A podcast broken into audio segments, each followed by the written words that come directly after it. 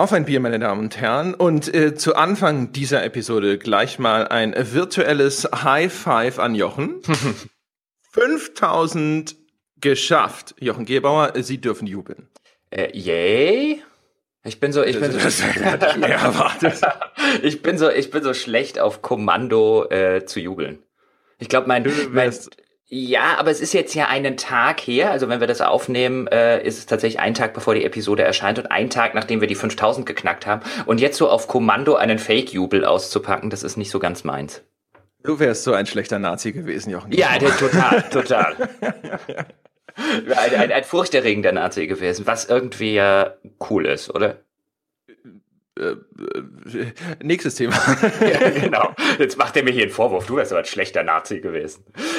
aber tatsächlich, ähm, gestern haben wir die 5000 geknackt, also der wirklich erste Meilenstein auf dem Weg zur Weltherrschaft. Und ähm, wir haben ja wirklich damit gerechnet, also unsere interne Planung war ja wirklich, bis Ende des Jahres könnten wir die 5000 haben. Jetzt hatten wir sie am 26. August. Und ähm, ich glaube, wir können uns beide, also nicht nur high pfeifen, sondern wir sollten uns halt an der Stelle vielleicht auch mal nochmal sehr aufrichtig und sehr herzlich bei allen Bäckern bedanken, die uns unterstützt haben, bis hierhin und vielleicht auch bei denen, die uns noch unterstützen werden, in dem, was danach folgt. Denn überhaupt, dass wir jetzt an dem Punkt sind, dass wir tatsächlich sagen können, am 26.08.2016, wir haben jetzt die 5000 erreicht, wir haben also den absoluten Minimalbetrag, von dem wir in Zukunft halbwegs leben oder überleben könnten, wenn wir das Projekt dann Vollzeit Zeit betreuen. Noch nicht besonders gut, aber immerhin können alle Rechnungen oder zumindest die meisten Rechnungen mal bezahlt werden und wir müssen nicht unter der Brücke schlafen. Und dass wir da jetzt hingekommen sind in einer so kurzen Zeit, und unter Berücksichtigung der ganzen Unkenrufe, die immer behauptet haben, haha, 5000 äh, Dollar von einem Podcast-Projekt in Deutschland, trollolololol, ähm, ist das wirklich eine reife Leistung? Nicht nur, also äh, nicht im Sinne von einem, wir hauen uns jetzt mal gegenseitig auf die Schulter und high-pfeifen uns nur, auch wenn das natürlich auch ein bisschen dazugehört, so ein bisschen stolz darf man natürlich sein, sondern es ist auch eine reife Leistung von der ganzen Community da draußen, die so dieses Projekt auch so ein bisschen zu ihrem eigenen gemacht hat und das unterstützt hat, oder André? Ich kann erstmal auch nur sagen, ey, vielen, vielen, vielen, vielen, vielen Dank. Äh, das ist eine, also erstens ist es fantastisch. Also wir haben null damit gerechnet, dass wir das so schnell erreichen. Es ist auch echt eine, eine super positive Meldung und die konnte ich echt gut gebrauchen. Dazu erzähle ich später noch mal mehr. Und ähm, es ist auch, äh, sage ich mal, so, so ein Ding, wir haben ja, es gab ja nicht nur so Unkenrufe von links und rechts von Leuten, die gesagt haben, so, boah, Kinders, das geht nicht, sondern ähm, da haben wir im ersten Weltherrschaftspodcast mal drüber gesprochen. Es war ja auch immer sowas, wo äh, zumindest ich auch immer gesagt habe, so, boah, ey, ja, das Gefeixe der ganzen Kollegen sozusagen, äh, wenn wir total abnippeln bei, keine Ahnung, 1000 oder 2000 oder weiß, weiß der Geier wie viel Dollar auf Patreon, ähm, das wird so ein kleiner Spießrutenlauf, wenn man das nächste Mal auf irgendeinem größeren Event ist, ja. Die, Typen mit, den, mit der großen Klappe total abgelust. Von daher alleine deswegen ist es, äh, ha, jetzt ist es ja, also zumindest ist es jetzt schon mal ein Achtungserfolg, ja. Ähm, das kann uns schon keiner mehr wegnehmen. Und äh, ja, ich bin, äh, bin wirklich, wirklich, wirklich, äh, mir fehlen die Worte. Also wirklich, vielen Dank. Das ist fantastisch. Wir werden dann übrigens, ähm, also ich breche ja an dem Tag, wo wir das aufnehmen, noch nachts in den Urlaub auf. Deswegen wird sich alles jetzt ein bisschen verzögern. Das liegt übrigens auch nicht daran, dass ich jetzt gesagt habe, boah, 5000 erreicht Bahamas, ähm, sondern dass der Urlaub schon etwas länger geplant war. Es war übrigens lustig. Ich habe den Ende Juli gebucht und da standen wir noch bei unter 3000 Dollar. Und jetzt sind wir bei über 5000. Also das war nicht in irgend, das hat, das eine hat nichts mit dem anderen zu tun. Der ist jetzt halt gebucht. Ich fliege morgen für äh, neun Tage nach Kreta oder heute Nacht besser gesagt gesagt, für neun Tage nach Kreta. Deswegen wird sich jetzt der nächste Weltherrschaftspodcast, weil wir eigentlich gedacht haben, wir machen den dann, wenn ähm, die 5000 erreicht sind. Das war so ungefähr unser Plan. Jetzt ist das auch noch im August, also in die, innerhalb dieses eines Monats, so viel schneller gegangen als gedacht. Und deswegen werden wir damit jetzt noch mal warten müssen und wollen, bis ich jetzt aus Kreta wieder da bin, damit wir uns auch ein bisschen Gedanken machen, was steht denn jetzt tatsächlich wieder als nächstes an, weil ich hatte es ja vorher schon mal angedeutet, ursprünglich hatten wir mal damit geplant, dass das vielleicht Ende des Jahres erreicht ist. Jetzt sind wir sogar noch vor dem Herbst da und äh, jetzt müssen wir uns natürlich auch überlegen, was dann so ein bisschen unsere nächsten Ziele sind. Denn wie ich es vorher schon angedeutet habe, jetzt sind wir an dem Punkt, wo wir überleben können, wo wir nicht unter Brücken schlafen müssen und wo wir vielleicht und, äh, auch nicht die Tafel brauchen, äh, um uns zu ernähren, aber ähm, ein bisschen mehr Geld auf lange oder auf mittelfristige Sicht wäre natürlich nicht verkehrt im Sinne davon, dass man auch vielleicht mal irgendwas zurücklegen kann oder sich so einen Urlaub, wie ich jetzt mache, nicht nur alle paar Jahre mal leisten kann oder alle, alle fünf Jahre oder der die kompletten Ersparnisse dann äh, aufbraucht. Also äh, ein, ein nächster Schritt wäre schon äh, ganz angenehm, aber dazu müssen wir uns natürlich überlegen, inwiefern wir den dann im, im nächsten Schritt auch wieder an andere und neue Inhalte, äh, ausgebaute Inhalte und so weiter knüpfen, weil wir ja äh, sehr deutlich gesagt haben, wir wollen jetzt nicht an den Punkt kommen, wo wir sagen, wir wollen auf Spenden tatsächlich angewiesen sein, sondern wir wollen ja einen Gegenwert liefern.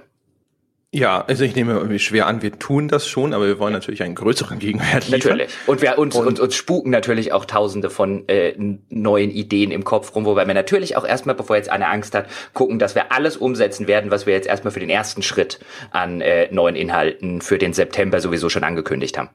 Richtig, genau. Aber umgekehrt natürlich, wir äh, überlegen halt, ob wir jetzt ein, ein weiteres Stretch Goal sozusagen festlegen. Und ähm, dazu müssen wir uns auch überlegen, was sind denn sozusagen unsere realistischen nächsten Ziele, die wir an irgendeine weitere Wasserstandsmarke koppeln können. Also wir haben schon so ein paar Sachen im ersten Weltherrschaftspodcast auch schon besprochen oder angedacht, äh, die dafür in Frage kämen. Aber da müssen wir jetzt uns einfach auch noch mal hinsetzen und gemeinsam drüber nachdenken, wie lange wird denn das jetzt dauern, was wir noch vorhaben. Wir sind auch da übrigens relativ gut im Zeitplan. Ich will noch nicht behaupten, wir liegen deutlich davor. Das wäre Stand jetzt zwar richtig, aber wer weiß, was da alles noch passiert. Ähm, aber da müssen wir jetzt mal gucken. Also das heißt, der nächste Weltherrschaftspodcast ist daher dann vielleicht erst so in zwei, drei Wochen zu erwarten.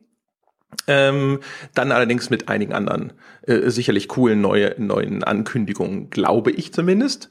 Wir sind zum Beispiel im Hintergrund mit der Webseite relativ gut fortgeschritten, um das vielleicht mal kurz bei der äh, Gelegenheit zu erwähnen. Ähm, ich sag mal, in den nächsten Wochen äh, wird wahrscheinlich dann äh, die, die Test-Webseite hoffentlich stehen und dann können wir vielleicht, toi toi toi, sogar drüber nachdenken, dass da vielleicht schon mal erste so Beta-Tester oder so unterwegs sein dürften. Ja, und äh, ansonsten, wir haben auch über einen, einen Namen für das ganze große, fertige Projekt dann gesprochen. Da sind wir eigentlich auch ganz gut vorangekommen. Wir haben einen Namen, den verraten wir aber an der Stelle noch nicht. Das ist dann alles äh, Sachen, die dann vielleicht im nächsten Weltherrschaftspodcast anstehen. So, dann äh, sollten wir jetzt aber so langsam übergehen zur heutigen Folge. Ich wollte es dir gerade, ich wollte es gerade vorschlagen. Mach ja. mal hier, walten, walten Sie mal Ihres Amtes, Peschke, und leiten Sie mal ganz elegant auf Dellingsche äh, Art und Weise über. Das mache ich. Ja. Meine Damen und Herren, so, jetzt geht äh, aus dem Jubel und Wir haben noch gar nicht über Bier gesprochen und so. Ich will es dir nur sagen, bevor wir jetzt über Games Nein, das ist richtig. Also vielleicht kurz mal zur Erklärung. Wir wollten diesen Podcast schon aufzeichnen. Ich hatte ein wunderschönes Altbier. Wir haben diesen Podcast schon aufgenommen. Äh, nein, aufgenommen haben wir ihn ja nicht. Wir haben ihn nur eingesprochen. Ja. Also bei der Aufnahme lief gewaltig was schief. Ähm, und deswegen müssen wir den jetzt noch dazwischen schieben, kurz bevor ich dann tatsächlich in Urlaub fliege.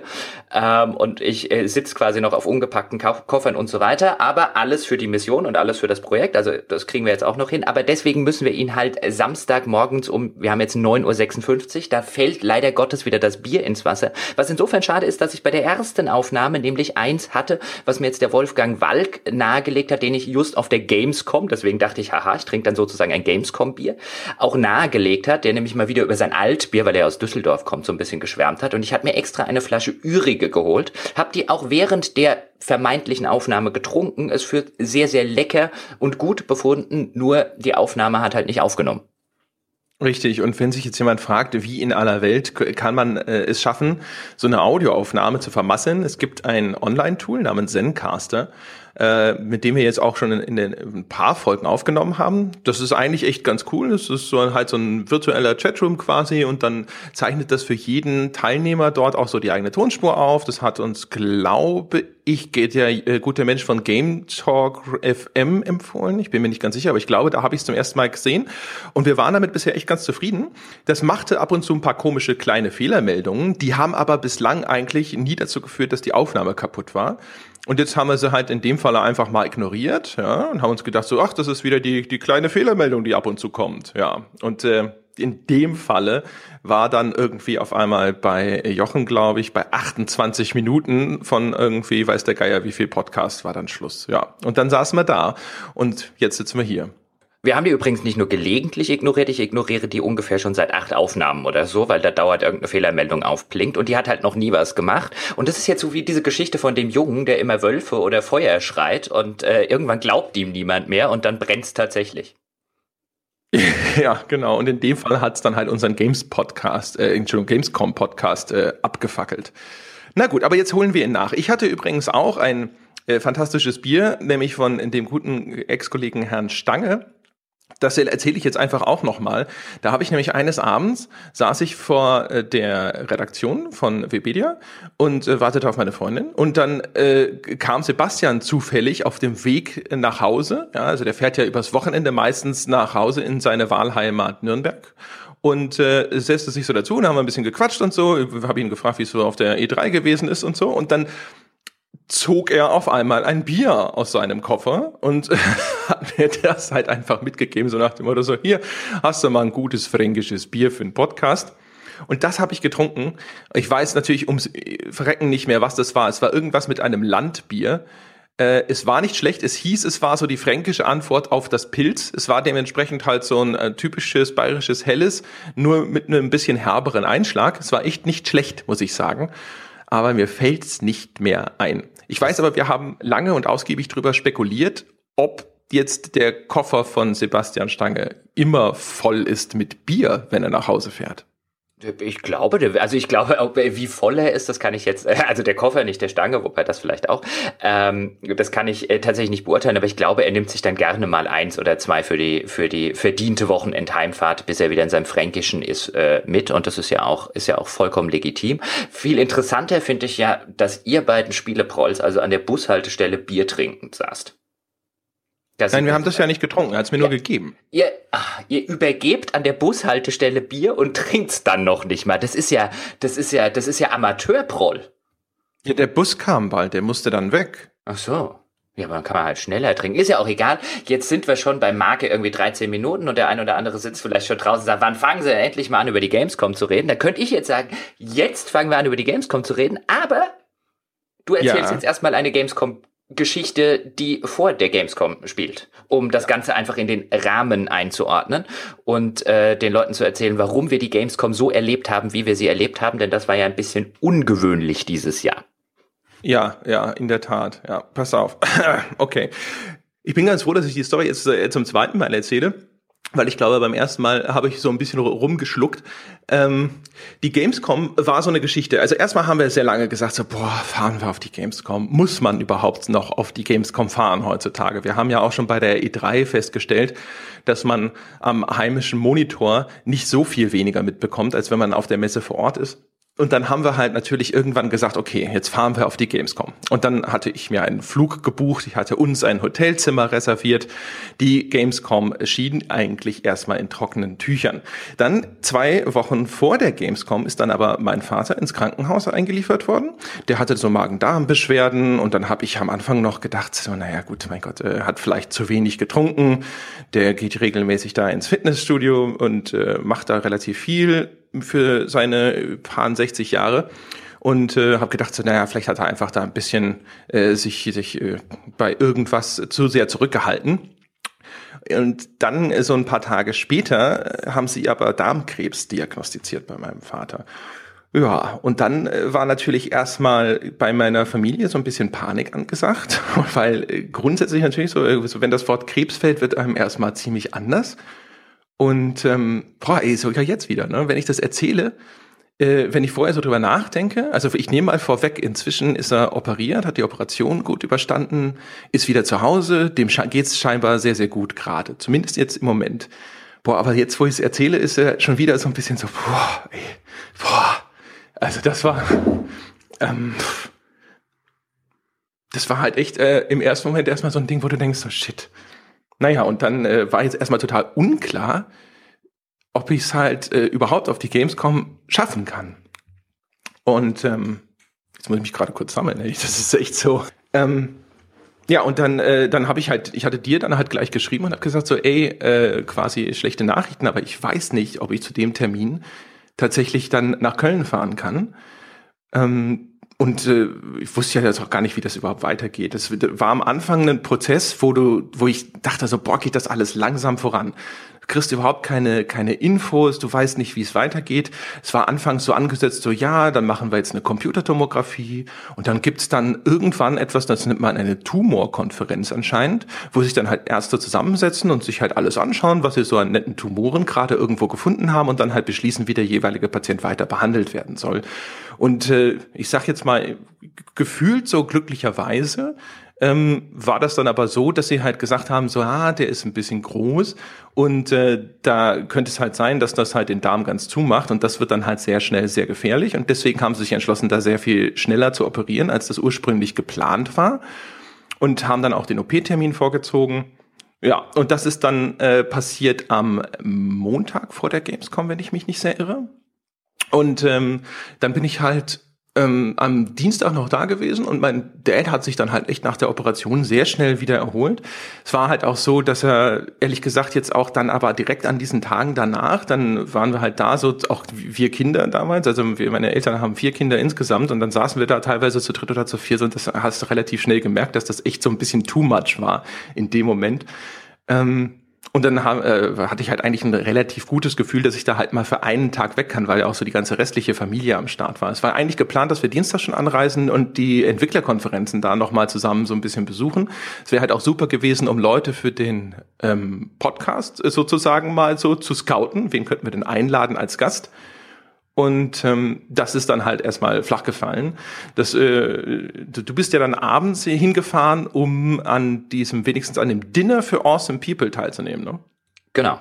Also wie, wie du es ja schon gesagt hast, die, die Planung war ja, dass wir vorher auf die ähm, auf die GDC gehen oder auf die Respawn, die, teilweise, äh, die zeitgleich stattgefunden hat, also die Entwicklerkonferenzen, die immer im Vorfeld der Gamescom stattfinden ähm, wo man auch als, als öffentlicher Besucher oder als normaler Publikumsbesucher nicht hinkommt. Also da muss man sich dann tatsächlich wirklich akkreditieren und alles. Und dass wir die einen Tag lang mitnehmen, uns da vielleicht in den ein oder anderen Talk oder Vortrag oder in das ein oder andere Panel setzen und dann eben vielleicht Gäste für den, für den Podcast äh, rekrutieren können. Da habe ich dann allerdings kurzfristig beschlossen, nee, da habe ich keine Lust, alleine hinzugehen. Das ist auch immer ein bisschen, bisschen äh, äh, doof. Und ähm, habe dann gedacht, ich nehme mir halt einfach meine Anreise, weil für mich ist das ja wesentlich einfacher als von André, äh, als für André jetzt von äh, für dich von München nach Köln zu kommen. Ich hüpfe ja hier Nähe von äh, Darmstadt einfach äh, in den Bus, lass mich zum Frankfurter Flughafen bringen und bin von dort im, im ICE-Sprinter in 45 Minuten in Köln. Also habe ich mir gedacht, komm, ähm, äh, wenn André überhaupt noch nicht weiß, wann er anreisen kann, dann reise ich ein bisschen später an und abends war das Awesome People Dinner, das der Achim Heidelauf jedes Jahr veranstaltet. Der Achim Heidelauf, den kenne ich seit Jahren und mit dem bin ich seit Jahren ganz gut befreundet und das ist ein super netter ähm, äh, Typ, der hat früher zum Beispiel bei CDV gearbeitet als Producer Producer, der hat bei äh, DTP gearbeitet, da kennen ihn vielleicht einige noch von Black Mirror 2 zum Beispiel, das war so sein, sein Baby, was er eine Zeit, was er damals hatte. Da war er Game Director und hat, glaube ich, auch die Geschichte dafür geschrieben, ähm, arbeitet jetzt als freiberuflicher Producer und der veranstaltet halt im Rahmen der Gamescom immer an dem, an dem Dienstagabend, bevor die Messe losgeht, ein Awesome People Dinner, wo er nur Awesome People einlädt. Und ähm, das waren jetzt vielleicht, sind dann immer so 20 Leute, in dem Dreh so aus allen Bereichen, also sowohl Entwickler als auch äh, der ein oder andere Journalist, bei Journalisten eher eher weniger. Die äh, Petra war zum Beispiel da, die Petra Fröhlich, also früher Chefredakteurin der äh, PC Games, war zum Beispiel vor Ort. Dann war einer der Gründer von Nordic Games war zum Beispiel da oder jetzt THQ Nordic. Dann immer viele Entwickler, King Art zum Beispiel war da, der Wolfgang Walk war jetzt auch wieder da.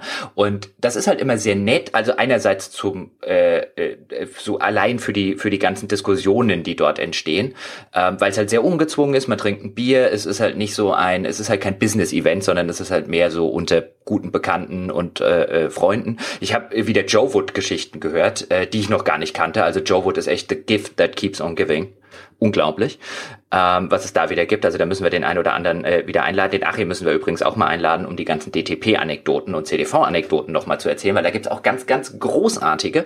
Aber ja, da war ich dann an dem, an dem Abend, habe so das ein oder andere auch mitgenommen und den ein oder anderen tatsächlich noch für den Podcast rekrutiert. Das werden wir dann mal sehen, wie es äh, äh, weitergeht und in welchem Rahmen wir die äh, Menschen dann einsetzen und einladen. Und du bist dann ja am nächsten Morgen gekommen. Und äh, übernachtet habe ich, du hast ja ein Doppelzimmer noch vorher gebucht, ähm, wo wir noch beide der Meinung waren, oh, sehr zentral, fünf Minuten vom Hauptbahnhof entfernt, direkt am Rhein gelegen. Die Lage war auch super schön, äh, äh relativ nah am alten Markt in Köln. Und es war auch echt nicht teuer. Also ich glaube, wir haben vom, vom Patreon-Bäcker-Geld dann 130 Euro bezahlt, was echt für so eine Gamescom-Woche nicht viel Geld ist für ein Doppelzimmer. Aber es war tatsächlich das die teuerste Jugendherberge meines Lebens, die keine Jugendherberge war. ja, dabei sah das auf den Fotos echt schick aus, ja. Aber naja, wenigstens war die Lage gut. Ne? Die, die Leute waren auch total nett in dem, in dem Restaurant. Das Frühstück am nächsten Morgen auch. Es war halt ein etwas älteres Haus, das mittlerweile halt von der Ausstattung her auf Jugendherbergsniveau ist und für so ein Jugendherbergsdoppelzimmer 130 Euro die Nacht. Da sitzt du halt schon mal da und denkst dir, ey, Gamescom hin, Gamescom her, aber das ist echt viel Geld. Das stimmt, wobei das aber zu Gamescom-Zeiten für zwei Personen tatsächlich echt noch ein Schnäpperchen war. Ne? Also billiger wird's nicht. Ja, also zu der Zeitpunkt, als wir das gebucht haben, wir waren ja sowieso ein bisschen spät dran mit, äh, mit der Planung und ja, so. Also, aber ja. Da gibt's Obdachlose, die nehmen für die Brücke mehr. ja, ganz genau, ja, zur Gamescom.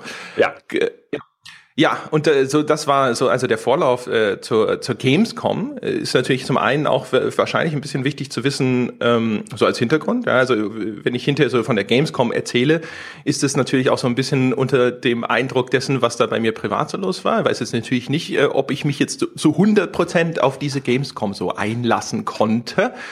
Und ähm, ist es natürlich auch sozusagen, also für Patreon-Geld wurde sozusagen deswegen ein wenig verfeuert. Also mein Hinflug, den habe ich halt dann eben ausfallen lassen, der für Dienstag geplant war. Ich bin dann mit dem Zug von meinen Eltern nach Köln gefahren. Den Rückflug haben wir dann zum Glück machen können, obwohl das ja auch nochmal ganz ulkig war. Ne? Wir sind dann so äh, zur Akkreditierung gelaufen und ich habe so erzählt, so, naja, dann kann ich heute Abend wenigstens den Rückflug nehmen. Und dann meintest du zu mir so, ja, der Rückflug verfällt doch, wenn du den Hinflug nicht antrittst. Und ich so, das, das, das höre ich zum ersten Mal, aber andererseits habe ich noch nie drüber nachgedacht und ich habe auch noch nie einen Hinflug nicht angetreten. Und Glücklicherweise stellte sich raus, dass Air Berlin, bei denen ich diesen Flug gebucht habe, weil er halt am billigsten war, äh, da kauft man in der Regel zwei Einzeltickets. Und da, genau da äh, verfällt dann dieser Rückflug nicht. Während wenn man tatsächlich so ein Hin- und Rückflugsticket gekauft hätte, bei vielen der anderen Airlines ist das tatsächlich der Fall. Das heißt, das war, das war halt auch so ein Moment, wo ich dachte, so, na super, ey, hier läuft gerade alles schief, aber in dem Fall lief es dann nicht schief. Ja, das war übrigens auch das erste Mal, dass die Gängelei einer Airline ja tatsächlich mal ein Gutes hatte. Weil normalerweise hast du wahrscheinlich als, als Passagier hast du wahrscheinlich nur Nachteile von diesem, dass du zwei Einzeltickets buchst, was dann, wenn irgendein Flug ausfällt. Also das machen die garantiert nicht, weil die so nett zu dir sind, damit du die Flüge irgendwie antreten kannst, wie du lustig bist, sondern das machen die garantiert aus einem puren Eigennutz, der in irgendeiner Form dir in, in den allermeisten Fällen dann noch in den Hintern beißen würde. Und jetzt in dem Fall war es just mal so, dass es ähm, ja, dass es, dass es dann tatsächlich dir auch genutzt hat. Ich bin da nämlich auf dem, auf dem, äh, Bill Bryson hat das mal schön geschrieben. Die meisten Unternehmen können ihre Kunden nicht leiden, bis auf Airlines, die hassen sie bis aufs Blut. ich kann mir vorstellen, dass das auch nur ein Ding ist in deren Buchungssystem, das halt einfach so funktioniert, äh, weil du stückelst das dann ja auch immer so zusammen, wenn du so Flüge buchst, dann sagst du halt Hinflug hier und der Rückflug ist dann halt irgendwie genau an der Stelle ein bisschen teurer oder so.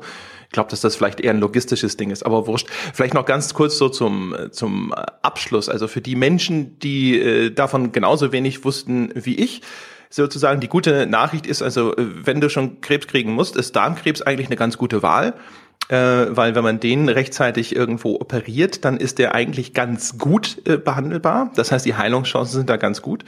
Ähm, wie das jetzt genau aussieht, weiß noch keine Sau. Das äh, kommt jetzt dann zu lauter Nachuntersuchungen und deren Ergebnis gilt es abzuwarten. Das heißt, da ist noch jede Menge Daumendrücken angesagt, aber jetzt erstmal so dieser erste Prozess ist halt sehr gut abgelaufen. Es gibt also so, sagen wir mal, also der Zwischenstand ist zumindest positiv.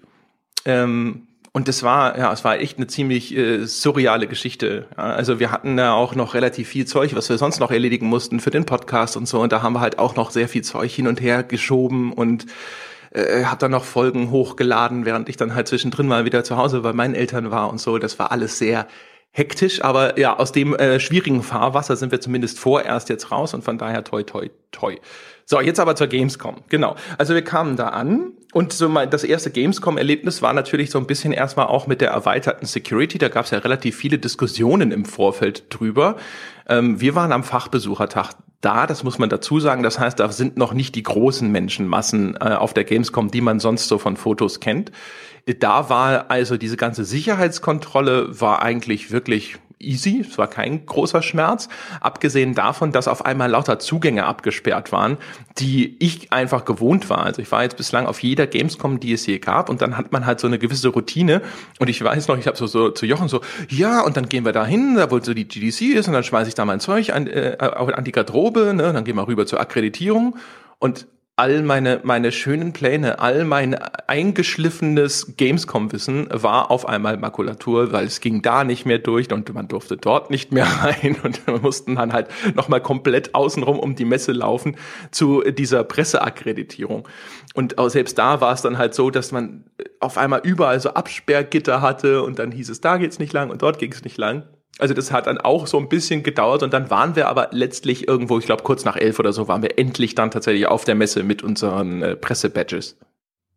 Genau. Und vielleicht noch ganz kurz zur Security, weil das ist, äh, finde ich, äh, fand ich eine ganz interessante Sache. Ich hatte für eine für eine für eine ganz andere ähm, äh, journalistische Geschichte auch noch ein Gespräch mit der Geschäftsführerin der Köln-Messe zu diesem ganzen Security-Thema. Und das wurde ja, wie du es gerade gesagt hast, im Vorfeld sehr hitzig diskutiert. Auch zum Beispiel diese nicht nur die ganzen Taschenkontrollen, sondern auch vor allen Dingen die ähm, das äh, Verbot von Waffenimitationen für die Cosplayer, die auf der Messe waren. Und äh, wie mir es geschildert wurde, äh, hatte das tatsächlich den Hintergrund, dass der Polizeipräsident von Köln sehr eindringlich darum gebeten hat, hatte keine Waffenimitate auf der Messe zuzulassen. Und daraus resultierten möglicherweise zum Beispiel auch die Taschenkontrollen, einfach um auf Nummer sicher zu gehen, dass halt der Cosplayer dann nicht irgendwie sagt, naja, packe ich halt mein Schwert in den Rucksack. Ähm, und äh, wahrscheinlich kann man das sogar, also würde ich jetzt sagen, für die ganzen, es gab viel Kritik, das ist doch Panikmache und das ist doch Einknicken vor dem Terrorismus. Und ich will jetzt gar nicht in diese Diskussion so richtig einsteigen. Ich glaube aber, dass es, dass es durchaus aus nach, aus von diesen Personen nachvollziehbaren Gründen so war, dass man nach München insbesondere und nach Ansbach und nach Würzburg und nach diesen ganzen Sachen äh, e echte Befürchtungen gehabt hätten, wenn durch Köln dann abends Leute mit Schwertern, mit Schusswaffen, auch wenn das Plastikgewehre sind, aber dass eben in der Bevölkerung die außerhalb dieser Gamescom ist. Und es waren jetzt, es kamen ja irgendwie 500.000 Menschen für die Gamescom nach Köln insgesamt, ähm, hat jetzt die äh, Kölnmesse zumindest bekannt gegeben, dass da eben diese, ich glaube, die ursächliche Sache dieser ganzen Security-Sachen war nicht, dass man so richtig Angst vor Anschlägen gehabt hat oder tatsächlich irgendwelche Terroristen verhindern wollte, sondern dass man Missverständnisse vermeiden wollte und aus Sicht der Polizei wahrscheinlich sogar, wenn man sich in deren Lage hineindenkt und versetzt, aus durchaus nachvollziehbaren Gründen. Ob das jetzt alles verhältnismäßig rechtmäßig ist oder nicht, ist wieder eine andere Diskussion. Aber das fand ich ganz interessant, dass da eben die, just auch die Polizei drum gebeten hat, hey, passt auf, dass hier nicht durch Köln Leute mit Waffen laufen, wo dann jemand, der mit diesen ganzen Cosplay und so weiter nichts anfangen kann und einfach nicht weiß, dass das Cosplayer sind, vielleicht Angst bekommt, die Polizei anruft und eh du dich versiehst, hast du in so einer vollen Stadt dann halt plötzlich eine Panik. Ja, das ist übrigens ganz ulkig. Das hast du ja, du hattest ja das Interview, ich glaube mit der Leiterin der Kölnmesse oder sowas, wo du das dann erfahren hast. Und ähm, ich weiß nicht, ob das jetzt die, äh, die Presse schlecht wiedergegeben hat oder ob die Kölnmesse schlecht kommuniziert hat, aber ich hatte das Gefühl, im Vorfeld war es so, dass das immer so rüberkam, als sei das tatsächlich so eine Terrorismusvorsorge. Und die Erklärung, die du jetzt geliefert hast, die kann ich viel eher einsehen. Wir haben ja selber kurz auf der Messe drüber gesprochen und wo ich halt auch gesagt habe, also was halt so in Anführungsstrichen Terrorabwehr angeht, halte ich das für ein Feigenblatt, das ist überhaupt nicht effektiv. Und Taschenkontrollen waren jetzt auch nicht so, dass ich da nicht, keine Ahnung, äh, eigentlich drei Bomben hätte reinschleppen können, wenn ich das gewollt hätte. Aber äh, was du sagst, ergibt für mich viel mehr Sinn, dass man, also es ging ja nicht nur um die Messe, sondern halt auch das überhaupt über die um die Stadt Köln, ja, weil die Leute bleiben ja dann nicht auf der Messe, die rennen dann ja halt mit ihrem Cosplay und ihrer Plastik MP5 oder was auch immer halt eben dann auch quer durch die Stadt. Und da hatte man halt vor allem Sorge, dass wenn die dann aus dem Kontext der Spielemesse weg sind und einfach durch die Stadt laufen, dass das dann irgendein besorgter Bürger sieht und im, im äh, mildesten Falle einfach nur halt die Polizei alarmiert wegen äh, sowas, obwohl da halt einfach nur jemand mit einer Spielzeugpistole rumläuft. Genau, also ich kann, ich kann tatsächlich nicht, ich habe so extrem im Vorfeld offen gestanden nicht verfolgt. Ich kann nicht sagen, ob das ein Kommunikationsproblem der Köln-Messe war oder ob das, ob da die Presse halt einfach äh, äh, nicht genug recherchiert und nicht genug hinter die Kulissen geguckt hat oder nicht, nicht nachgefragt hat. Das kann ich tatsächlich nicht beurteilen. Da will ich jetzt keinem den schwarzen Peter zuschieben. Zumal man da ja auch vorsichtig sein muss, auch immer mit solchen Ankündigungen, warum man das macht. Man will ja auch Leute nicht auf Deppe Ideen bringen. Sobald du halt unter die unter die Bevölkerung gerade bei so einer Riesenveranstaltung oder unter die potenziellen Teilnehmer so diese Sache machst, ah, wenn ich jetzt mit einer Spielzeugwaffe durch Köln laufe, könnte ich eine Panik auslösen, hast du vielleicht auch den ersten Schlaubi-Schlumpf, der auf die Idee kommt. Also da ist im Vorfeld, will man dann natürlich bei der Kommunikation so vage wie möglich bleiben, um keine doofen Ideen äh, den Leuten zu geben. So ähnlich, auf, wenn auch in einem, in einer, in einem einer anderen Ebene und auf einer anderen Dimension ist es aber ja zum Beispiel bei Selbstmorden, ähm, zum Beispiel in U-Bahn, da berichten ja die lokalen Medien jetzt zum Beispiel in München oder in Berlin oder in Frankfurt, die berichten da ja sehr selten, wenn überhaupt darüber, weil man halt einfach gemerkt hat, je mehr darüber berichtet wird, desto mehr Trittbrettfahrer hast du und Trittbrettfahrer sind halt gerade bei Suiziden ein echtes Problem. Trittbrettfahrer ist auch tatsächlich ein äh, problematisches Wort, gerade bei dem Beispiel. Ja, das war jetzt das erste, weil es, es war jetzt nicht böse gemeint, das war halt einfach nur, ja, Nachahme. Ich weiß. Ja, ja, aber äh, das, das äh, ist auf jeden Fall eine, eine viel nachvollziehbarere Erklärung. Und viele Dinge ergeben dann auch einfach Sinn. Ich habe jetzt auf Facebook neulich, ich weiß gar nicht mehr, wer das gepostet hat, hat jemand halt auch gesagt, so hey, in Köln ist jetzt halt die nächste große Messe, da gibt's keine Taschenkontrollen. Äh, somit implizit sind es wieder nur die Gamer, äh, denen man sowas zuschreibt. Und das, das ergibt dann natürlich auch Sinn. Ja? Also, dass, dass man auf einer Gartenmesse erwartet man natürlich nicht, dass jetzt irgendwie, keine Ahnung, 500 Cosplayer mit irgendeiner Plastikpistole anrollen und dann muss man da halt auch keine Taschenkontrollen. Die meisten Leute fürchten sich halt auch nicht vor Yucca-Palmen. Äh, meistens nicht, obwohl da sollen ja Spinnen drin sein. Aber, äh, äh, was? Oh ja, stimmt, die Spinne in der Yucca-Palme. Also äh, äh, ja, weg mit den Joker, muss ich dann doch das Gewehr auspacken. Ähm, vielleicht jetzt mal kurz und jetzt gehen wir mal so richtig in die in die in die die Spiele der Gamescom rein oder zumindest in wie wir die Spiele der Gamescom erlebt haben, weil vielleicht mal kurz zur Erklärung, wir haben ja die Gamescom dieses Jahr anders genossen äh, oder anders konsumiert, als wir das jetzt vielleicht früher als äh, Journalisten gewohnt waren. Also normalerweise läuft so eine Messe so ab, ähm, dass man sich im Vorfeld, vielleicht so ungefähr vier Wochen bevor die Messe beginnt, nimmt man sich mal so ein Excel-File und bereitet es schon mal vor und trägt sich den Mittwoch ein, den Donnerstag und vielleicht den Freitag und äh, teilt sich den Tag über so von 9 bis 18 Uhr in so halbstündige Slots an ein. Und dann ruft man bei den einzelnen Herstellern an, von denen man denkt, dass sie auf der Gamescom oder für einen selber relevant sind und fragt, was zeigt ihr denn alles? Und dann fängt man an, die Termine einzutragen und parallel rufen andere Hersteller dann bei einem selber an und sagen, hey, wir sind gerade dabei, unsere Termine zu machen wann hast du denn noch Zeit? Und dann setzt man so ein Puzzle zusammen und das ist so ein Puzzle, das am Ende aus mehr Teilen besteht, als es eigentlich braucht, weil man immer mehr Termine wahrnehmen könnte, als man, als man hat. Die kann man dann vielleicht noch zu irgendeinem Kollegen weiterschieben oder man übernimmt was vom Kollegen, was bei einem dann halt gerade in diesen Puzzleplan reinpasst. Aber es ist schon immer so ein bisschen, es ist relativ viel Arbeit im Vorfeld und es ist schon so ein bisschen wie, als würde man ein 96 Teile Puzzle kaufen, bei dem man dann irgendwann feststellt, dass 120 drin liegen. Und dann hat man aber am Schluss, hat man dann drei Tage durchgeplant und exerziert von 9 bis 18 Uhr, weil man ein bisschen Pech hat, hat man keine dieser Tage eine Mittagspause. Und ich meine das jetzt, erzählt es gar nicht insofern, äh, um, um darüber weinerlich jetzt äh, mich irgendwie zu gebären im Sinne von, oh, ist das so viel Arbeit, sondern nur im Sinne von, dann rennt man drei Tage von Termin zu Termin zu Termin zu Termin und äh, sieht dabei ganz viele Spiele und hat teilweise um 17 Uhr wieder beinahe schon vergessen, was man um äh, 9 Uhr gesehen hat, einfach weil so viele Eindrücke auf einen einprasseln. Und mein Eindruck war immer, dass man am Ende, oder mir ging es dann irgendwann so, dass ich am Ende überhaupt kein Gespür mehr für die Messe hatte.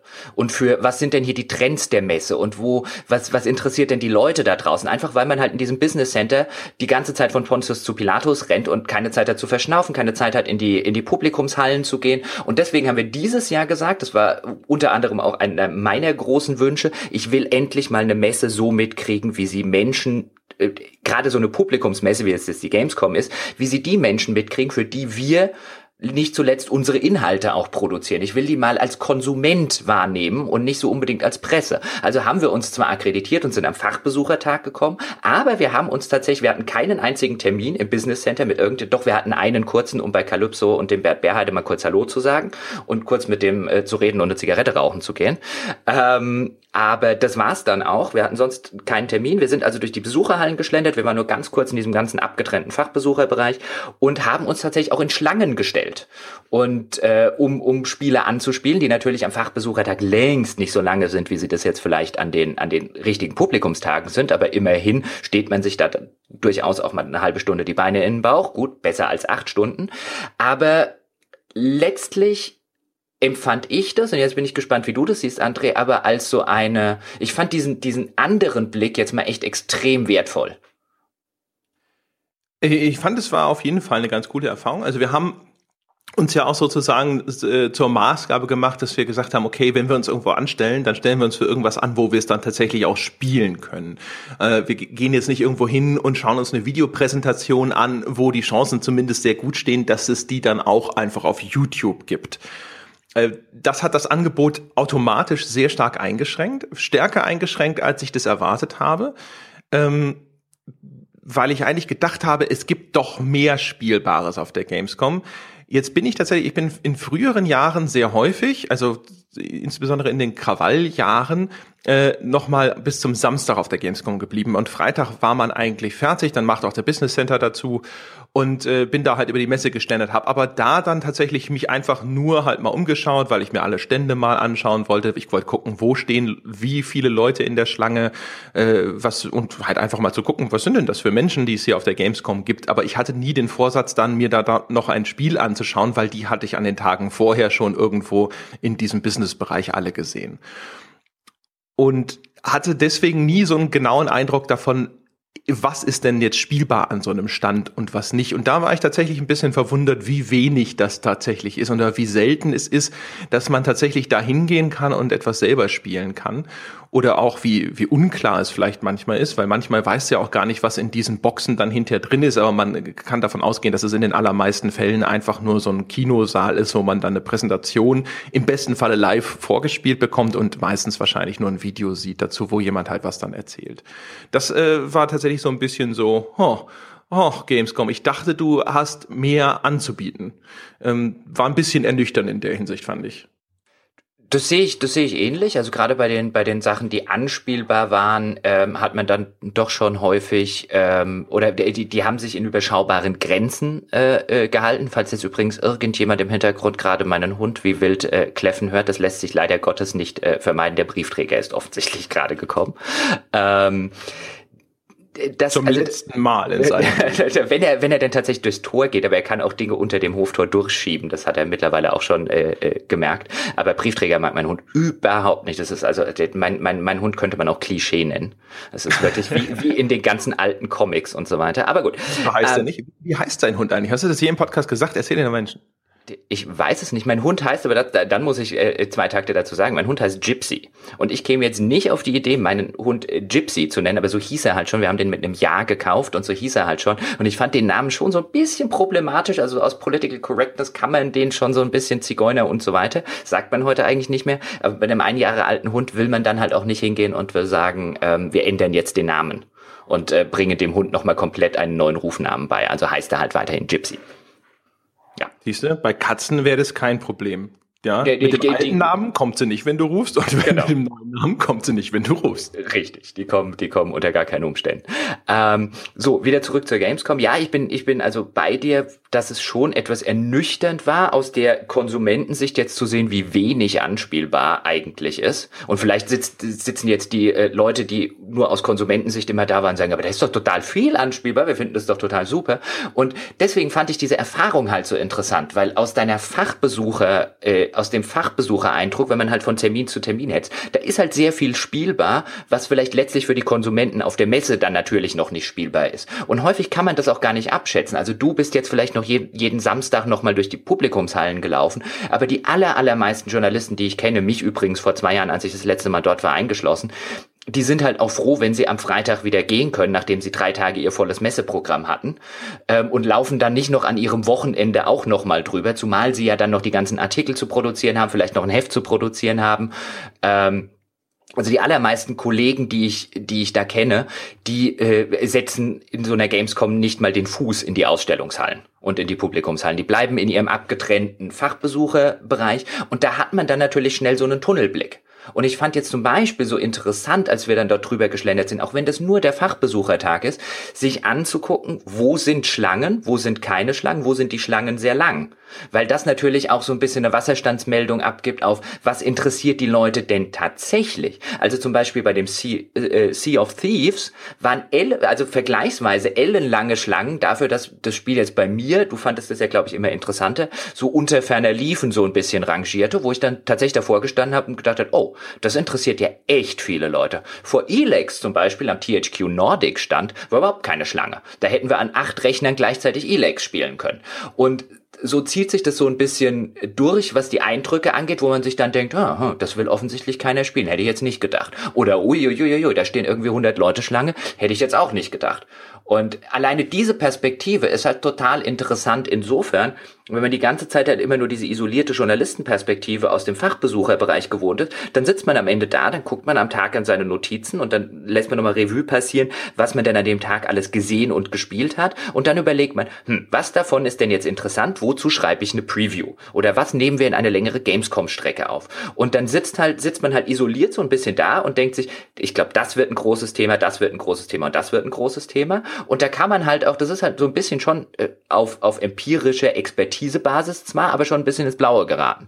Und wenn man dann einmal so durch die, diesen Tag in den Ausstellungshallen hat, dann äh, äh, das, das erdet einen ein bisschen. Das sowieso, ja. Also ich äh, finde es halt auch immer total bemerkenswert. Also das haben wir jetzt auf diesem Fachbesuchertag natürlich nicht erlebt, aber wenn man an den Publikumstagen äh, sieht, dann sind ja in, in, den Schlangen immer irgendwelche Schilder oder es stehen Menschen mit Schildern da, die sagen dann halt so, okay, äh, ab hier vier Stunden. Und dann stehen da Menschen und du siehst, wie sich noch neue Leute in so eine Schlange einreihen. Und ich habe schon immer gedacht, so mein Gott, also wenn ich Spieleentwickler wäre, würde ich ja niederknien vor diesem Anblick, dass es Menschen in Kauf nehmen, vier Stunden und länger anzustehen, um mal im besten Fall eine halbe Stunde in mein Spiel reinspielen zu können. Also bei dem Battlefield One stand, äh, wurde ja sogar kolportiert, dass es da hinterher äh, Tage gab, an denen die Leute acht Stunden angestanden haben, um dieses, äh, dieses Multiplayer-Level ausprobieren zu dürfen. Also da ist jemand morgens gekommen, war halt ein bisschen zu spät dran nach dem ersten Schwung und stand dann bis abends in der Schlange, um Battlefield One einmal kurz zu spielen. Also das ist tatsächlich echt bemerkenswert und ich finde es halt auch immer sehr gut, um sich in Erinnerung zu rufen, auch, also wie viel das Hobby manchen Menschen anscheinend bedeutet oder welche Begeisterung dahinter stecken muss, damit man sowas in Kauf nimmt, um nur mal ganz kurz reinschnuppern zu dürfen. Das ist schon abgefahren. Es ist definitiv bemerkenswert. Also sowohl von dem, was, was die, was die Begeisterung an der einen Seite auslöst, aber natürlich auch, was der kulturelle Stellenwert letztlich des, des anderen ist. Das ist ja schon so ein bisschen wie bei einem Pop- oder bei einem Rockkonzert, wo die Leute dann auch acht Stunden vielleicht vorher schon teilweise anstehen, um Front of Stage äh, sein zu können. Ähm, was auch immer für mich so ein bisschen eine Sache war, ich, äh, ich würde ja gar nicht stehen wollen, weil da kannst du ja kein Bier holen oder kannst irgendwann mal aufs Klo gehen, dann ist ja der Platz weg, dann kommst du ja auch nie wieder zurück, teilweise bei Konzerten. Aber eben diese Begeisterung und dieser Stellenwert, wie, wie so ein, wie so ein, wie so ein Pop oder ein Rockstar, wobei es da ja natürlich nicht die Entwickler, sondern das Produkt sind. Ähm, auch das finde ich ja, äh, das finde ich ja so bemerkenswert in unserer Industrie. In allen anderen Industrien wird man vielleicht anstehen, um dem Auto, um von dem Autor ein Autogramm zu kriegen oder von dem Regisseur oder von dem Schauspieler. Bei uns steht man in der Industrie, steht man für das Produkt acht Stunden lang an. Nur um dort mal kurz reinzuspielen spielen. Das wäre ein bisschen so, als würde man acht Stunden anstehen, um eine Leseprobe des neuen Stephen King Romans lesen zu dürfen. Ähm, also so, wie sich, wie sich da halt einfach die, die, die, die ganzen Wahrnehmungen so ein bisschen verschieben, finde ich spannend. Und natürlich auch, was das, wenn das auf so einer Produktebene stattfindet, dann plötzlich auslöst. Weil so aus Herstellersicht kann dir natürlich nichts Besseres passieren, als wenn die Leute acht Stunden in der Schlange stehen. In der Hinsicht, dass wer acht Stunden bei Battlefield One ansteht, um es dann 20 Minuten oder eine halbe Stunde spielen zu können, der wird wahrscheinlich nicht rausgehen und sagen, das ist der größte Rotz, den ich je gespielt habe. Je länger du da drin stehst, desto größer wird natürlich der Confirmation Bias, weil man sich während den acht Stunden Stunden natürlich die ganze Zeit so ein bisschen einreden muss und legitimieren muss, warum man sich zur Hölle hier gerade acht Stunden oder sozusagen einen kompletten äh, äh, Werktag in, einfach nur in einer Schlange befindet. Und da ist wahrscheinlich dann die psychologische Hürde, da auch wieder rauszugehen und zu sagen, ey, nee, das war echt nicht gut, das Battlefield One wird nix, ist wahrscheinlich eine sehr, sehr hohe. Ja, oder umgekehrt, es muss so gut sein, ja, dass, äh, dass, äh, dass es dich echt von den Socken haut, damit es das rechtfertigt. Aber es stimmt schon, ja. Es ist wahrscheinlich so, also du, du meinst, es hat so einen Star Citizen-Effekt, ja. Also wo, wie die Leute, die halt irgendwie 5000 Dollar in Star Citizen versenkt haben und deswegen nicht akzeptieren, dass das irgendwas anderes werden kann als das beste Spiel aller Zeiten. Ja, wenn du es wenn du's jetzt Star Citizen-Effekt tatsächlich nennen wollen würdest, ich glaube, das Star Citizen müssen wir später eh nochmal kommen, wenn wir über die Gameplay-Demo äh, reden, die ja eine der bemerkenswertesten Demos der, der Gamescom war. Aber ja, wenn du so nennen würdest, kann man es so nennen. Ähm, ich fühle mich da immer erinnert an die South Park-Folge, in der Eric Cartman einen Vergnügungspark kauft und keinen reinlässt. Und dann plötzlich alle Leute die komplette Welt in den Vergnügungspark gehen will. ja, genau. so die künstliche Verknappung. Nein, ich meine, soll jetzt kein Star Citizen Diss sein oder sowas, aber das ist ja auch ein Effekt, der in äh, Verbindung damit sehr häufig diskutiert wurde. Das ist einer der Gründe ist wahrscheinlich, warum äh, das Spiel eine Community hat, die es teilweise wirklich bis aufs Blut verteidigt, selbst bei äh, vergleichsweise harmlosen Einlassungen auch ähm, dass da halt die Leute eben nicht nur emotional, sondern eben auch finanziell teilweise sehr heftig investiert sind. Und dieser Confirmation Bias wird natürlich umso stärker, je stärker das Investment eben auf verschiedenen Ebenen ist. Und da ist es wahrscheinlich stärker als bei fast jedem anderen Spiel.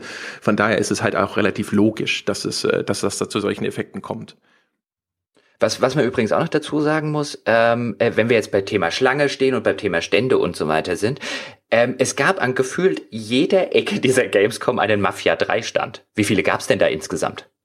Das ist keine Ahnung, also zwei, drei, also es waren echt ziemlich viele. Ich habe, wir haben auch so ein bisschen drüber spekuliert. Heißt das, dass die Messe ihre Stellfläche nicht richtig losgeworden ist und dann hat THQ gesagt hat, pass mal auf hier, ne, den ganzen, die ganzen Restposten sammeln wir jetzt ein und stellen da auch noch. Take Two. Entschuldigung, ja, Take Two. Ja. Äh, äh, und stellen da überall Mafia-Kinos hin. Keine Ahnung. Also es hatte echt eine sehr große Präsenz. Ähm, das war auch einer der Fälle, wo ich vielleicht sogar ganz gerne mal diese Videopräsentation gesehen hätte. Äh, auch wenn du ja äh, nicht zu Unrecht gesagt hast, so ja, aber was, äh, da, da haben wir nichts von. Ja, wir sehen irgend so ein äh, wohlweislich ausgesuchtes Gameplay und am Ende werde ich eh nur gespoilert für, die, für die spätere Spielerfahrung, wenn es dann hinterher mal da ist. Also entweder sollen sie mir eine Version geben oder da brauche ich mich jetzt nicht reinzusetzen. Aber das hätte mich tatsächlich als eines von den wenigen tatsächlich gereizt, mir dann auch mal so die äh, Präsentation aus der Dose anzuschauen. Aber obwohl es recht viele Mafia 3 äh, Posten gab, war da, wobei ich glaube, bei dem einen war nicht so viel los, als wir da vorbeigekommen sind. Ne?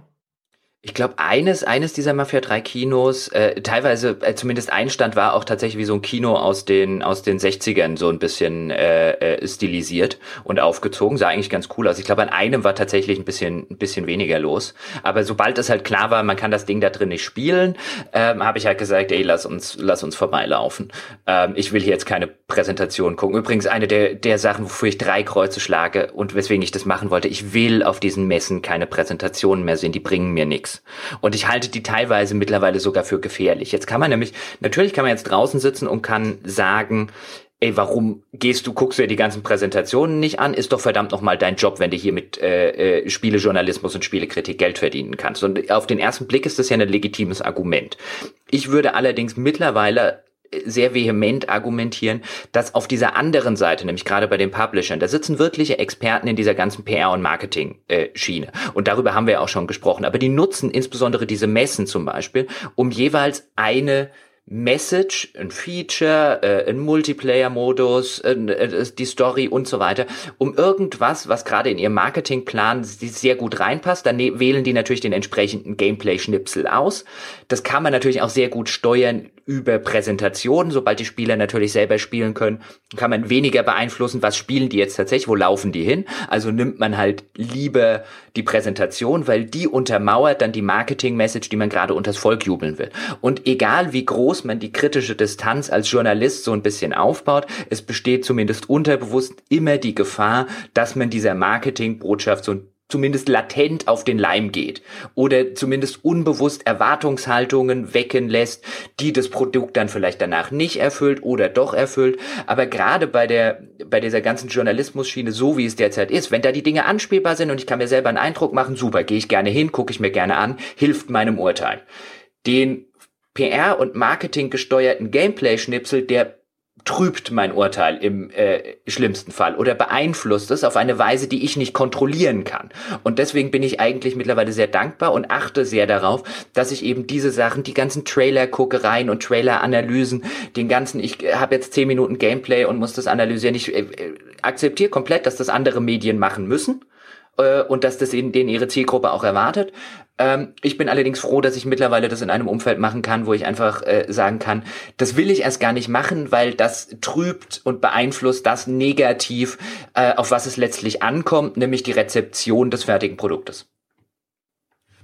Ja, also wie gesagt, da habe ich ein bisschen einen anderen Blick drauf, weil ich das Gefühl habe, dass ich, also wenn es eine Gameplay-Präsentation ist, die ein bisschen länger ist und nicht einfach nur ein Trailer oder so, nehme ich daraus meistens schon irgendwas mit. Und ja, natürlich, das ist dann halt alles entsprechend ausgewählt und so. Aber tatsächlich habe ich, glaube ich, immer, ne, was heißt immer, aber ich habe sehr, sehr, sehr oft ein echt ganz gutes Gefühl dann danach, was das für ein Spiel ist. Und dann fallen mir auch da meistens schon relativ schnell Dinge auf, wo ich denke so, ah, okay, weiß nicht, ob das so eine gute Idee ist, das so gemacht zu haben.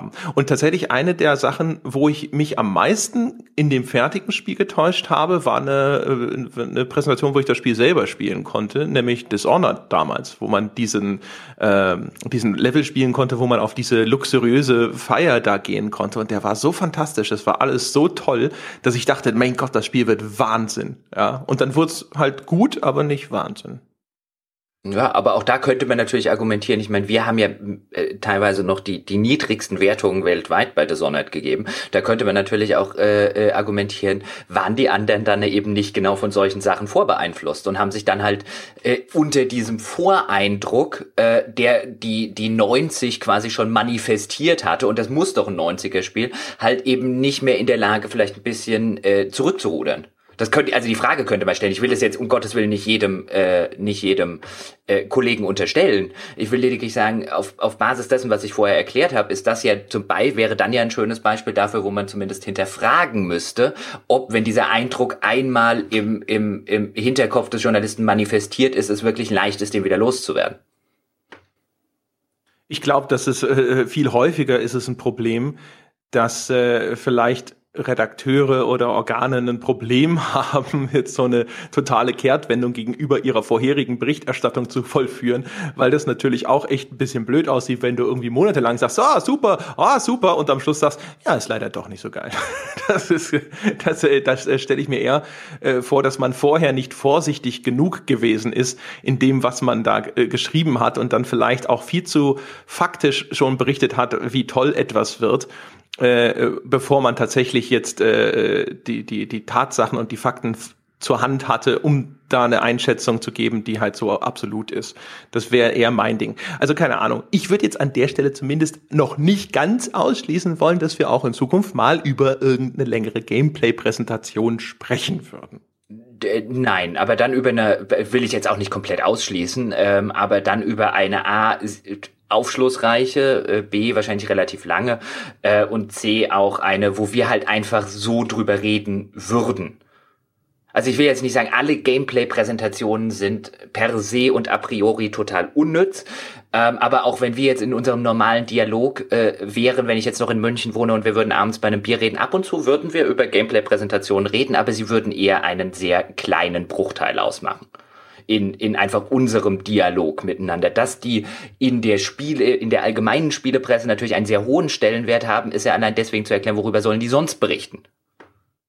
Also weißt du zum Beispiel, nur so als Beispiel, wenn es eine Singleplayer-Kampagne, äh, gegeben hätte von Battlefield One, dann hätte ich mich da anstellen wollen. Weil dann hätten wir rausgehen können und gesagt, so, weißt wir haben ja vorher drüber gesprochen, was für eine Art Geschichte erzählt da ist, können die eine gute Geschichte erzählen überhaupt und so weiter und so fort. Und da hätte man ja zumindest mal schon eine deutliche Tendenz bekommen und das hätte ich sehen wollen. Äh, was ist das, ja? Also mir, so mir reizt da tatsächlich am Ende das Spiel äh, zu spielen und das dann zu sehen. Also da hättest du dich ja gerne anstellen können. Ich hätte mich dann zum äh, Civilization 6 anspielen äh, angestellt. Aber dazu werden wir auch noch kommen. Reden wir doch einfach mal über die Spiele, die wir tatsächlich angespielt haben. Wenn wir bei den bei der bei der ganzen Schlangendiskussion jetzt nicht irgendwas vergessen haben, doch wir müssen kurz, bevor wir das machen, über VR reden, oder? Genau, wollte ja. ich gerade sagen, das haben wir noch vergessen.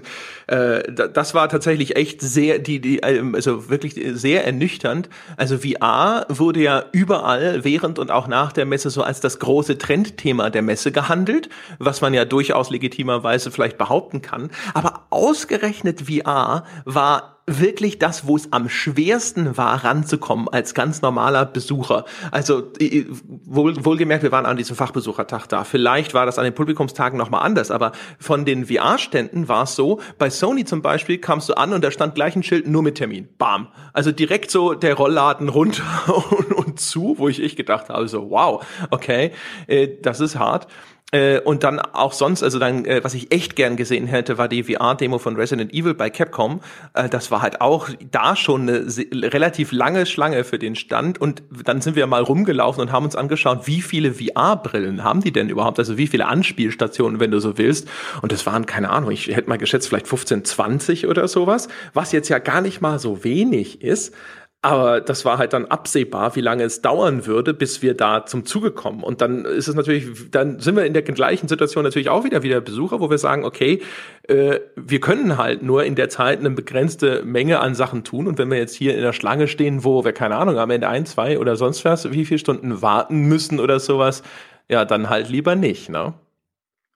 Äh, ja, und, und gerade bei dem VR, ich meine, du hast es ja gerade schon angesprochen, also das ist ja wirklich die bei der Erfahrung, die, wenn man die tatsächlich aus dem, dem reinen Trend-Dasein, über das einfach jeder schreibt und was einfach jeder erstmal, erstmal behauptet und konstatiert, hinausheben will zu einem tatsächlichen Trend im Hinblick darauf, dass die Menschen sich diese Brillen auch äh, millionenfach kaufen, dann musst du sie ihnen auf den Kopf setzen. Das ist halt eine Erfahrung, die einfach nur sehr, sehr schwer, wenn überhaupt erklärbar und äh, zu machen ist und in Textform oder in, in Videoform funktioniert das auch nicht wirklich. So ein Ding musst du halt einfach auf dem auf dem Kopf haben, um nachzuvollziehen zu können, was daran geil ist und auch um nachvollziehen zu können, ob dir nach fünf Minuten halt einfach schwindlig wird. Ich meine, das ist ja immer noch ein technisches Problem, das ein nicht unerheblicher Bestandteil der Bevölkerung hat und bevor die für 1000 Euro so eine Brille kaufen zum Beispiel, ich würde mir da vorher auch erstmal auf Nummer sicher gehen wollen, dass ich nicht nach fünf Minuten, dass mir mit dem Ding nach fünf Minuten einfach schlecht wird, weil sonst habe ich das Ding für 1000 Euro irgendwo in den Schrank gestellt. Und dafür musst du sie den Menschen aber auf die Birne setzen. Und solange gerade die Branche auf der größten Publikumsmesse, die es für diesen Bereich gibt, nicht mal in der Lage ist, auch nur zehn Prozent der Menschen diesen größten Trend vielleicht seit Jahren erfahrbar zu machen, dann läuft was verkehrt. Also laut Köln-Messe waren ja 350.000 Besucher auf der Gamescom. Wenn von denen, wenn von denen 20.000 eine VR-Brille auf dem Kopf gehabt haben, sind's viel. Ja, die, die, die Zahl hätte ich deutlich niedriger geschätzt ist natürlich sicherlich ein Problem, weil VR ist ja noch jetzt nicht wirklich in so einer Massenfertigung wie jetzt, keine Ahnung, eine PS4 oder sowas. Das heißt, wahrscheinlich gibt's halt einfach auch nicht so irrsinnig viele VR-Brillen. Ähm, ist ja auch einer der Gründe, warum es wahrscheinlich so wenig Anspielstationen gibt auf der Messe. Weil äh, erstmal, wenn du halt jetzt, sag ich mal, ein Kino baust und da kannst du halt jedes Mal 80 Leute reinsetzen, dann braucht es viel weniger Platz, als wenn du 80 Anspielstationen irgendwo hinsetzen musst und dann äh, ist dein Stand Stand kleiner und damit erheblich günstiger. Also es ist halt ein riesiger Kostenfaktor, wenn du große Areale zum Anspielen irgendwo hinstellen willst. Kann sich auch nicht jeder leisten. Kann mir also auch vorstellen, dass bei Capcom halt, vielleicht hätten sie auch 50 machen können, statt, äh, keine Ahnung, unsere geschätzten 20 Anspielstationen, aber dann hätten sie ihren Stand deutlich größer planen müssen. Da war dann vielleicht auch irgendwann mal Schluss mit dem Budget. Ähm, aber wie gesagt, es kann auch halt einfach sein, dass es vielleicht manchmal schwer ist, halt an so viele Geräte ranzukommen. Ja, das äh, habe ich schon öfter mal erzählt bekommen. Leute, die halt auf ihrem Stand irgendwas präsentieren wollen, wenn es zum Beispiel auf Konsole ist, die fragen dann natürlich häufig erstmal die Konsolenhersteller, ja, also Sony oder Microsoft und äh, Nintendo und sagen so, hey, könnt ihr uns irgendwie zehn PlayStation 4 am besten in diesen äh, vorgefertigten Anspielstationen irgendwo hinstellen? Und natürlich kommen bei denen zu Messezeiten alle angerannt. Und äh, wenn dann halt so ein EA und ein Ubisoft oder so mal komplett ausgestattet ist, dann ist halt halt bei denen halt auch irgendwann mal Schluss. Und dann müssen die halt auch wieder sehen, wo kriegen sie diese Geräte her. Wenn es in einem PC-Titel ist, dann brauchst du häufig auch noch Leute, die diese ganzen Maschinen irgendwie warten und betreuen. Und du musst zum Beispiel gucken, dass du die ganzen USB-Slots irgendwie verplombst, damit nicht irgendjemand da seinen USB-Stick anschließt und irgendeinen Scheiß auf deinen Rechner veranstaltet. Und, und, und, und, und. Also so aus Herstellersicht ist es äh, einigermaßen klar, warum das mit dem Anspielen, sage ich mal, bei, bei vielen eingeschränkt wird. Ist halt aber so aus Besuchersicht natürlich trotzdem scheiße. Ja, egal wie nachvollziehbar vielleicht Beweggründe manchmal sind. Und gerade bei VR hätte ich halt echt mir gewünscht, eigentlich jeder äh, sollte eine Chance haben, das mal zu erleben. Ja, weil du sagst schon ganz richtig. Also wenn du es nicht erlebt hast, dann verstehst du es nicht. Und das ist halt, das ist ja auch einer der großen Stolpersteine für die Technologie sozusagen. Also garantiert nicht unüberwindbar, aber ähm, das ist halt echt schwierig. Ich erinnere mich da immer so an den Start der Wii von Nintendo. Nintendo hatte damals am Anfang, als die Wii rauskam, echt so ziemlich in jedem Mediamarkt so eine Anspielstation mit so Nintendo-Animateuren, die den Leute dann halt gesagt haben, hey, willst du mal ausprobieren? Und die ihnen auch erklärt haben, wie das funktioniert, weil Nintendo auch wusste, diese Bewegungssteuerung müssen die Leute ausprobiert haben, damit sie verstehen, warum das geil ist. Und das ist halt bei VR doppelt und dreifach der Fall.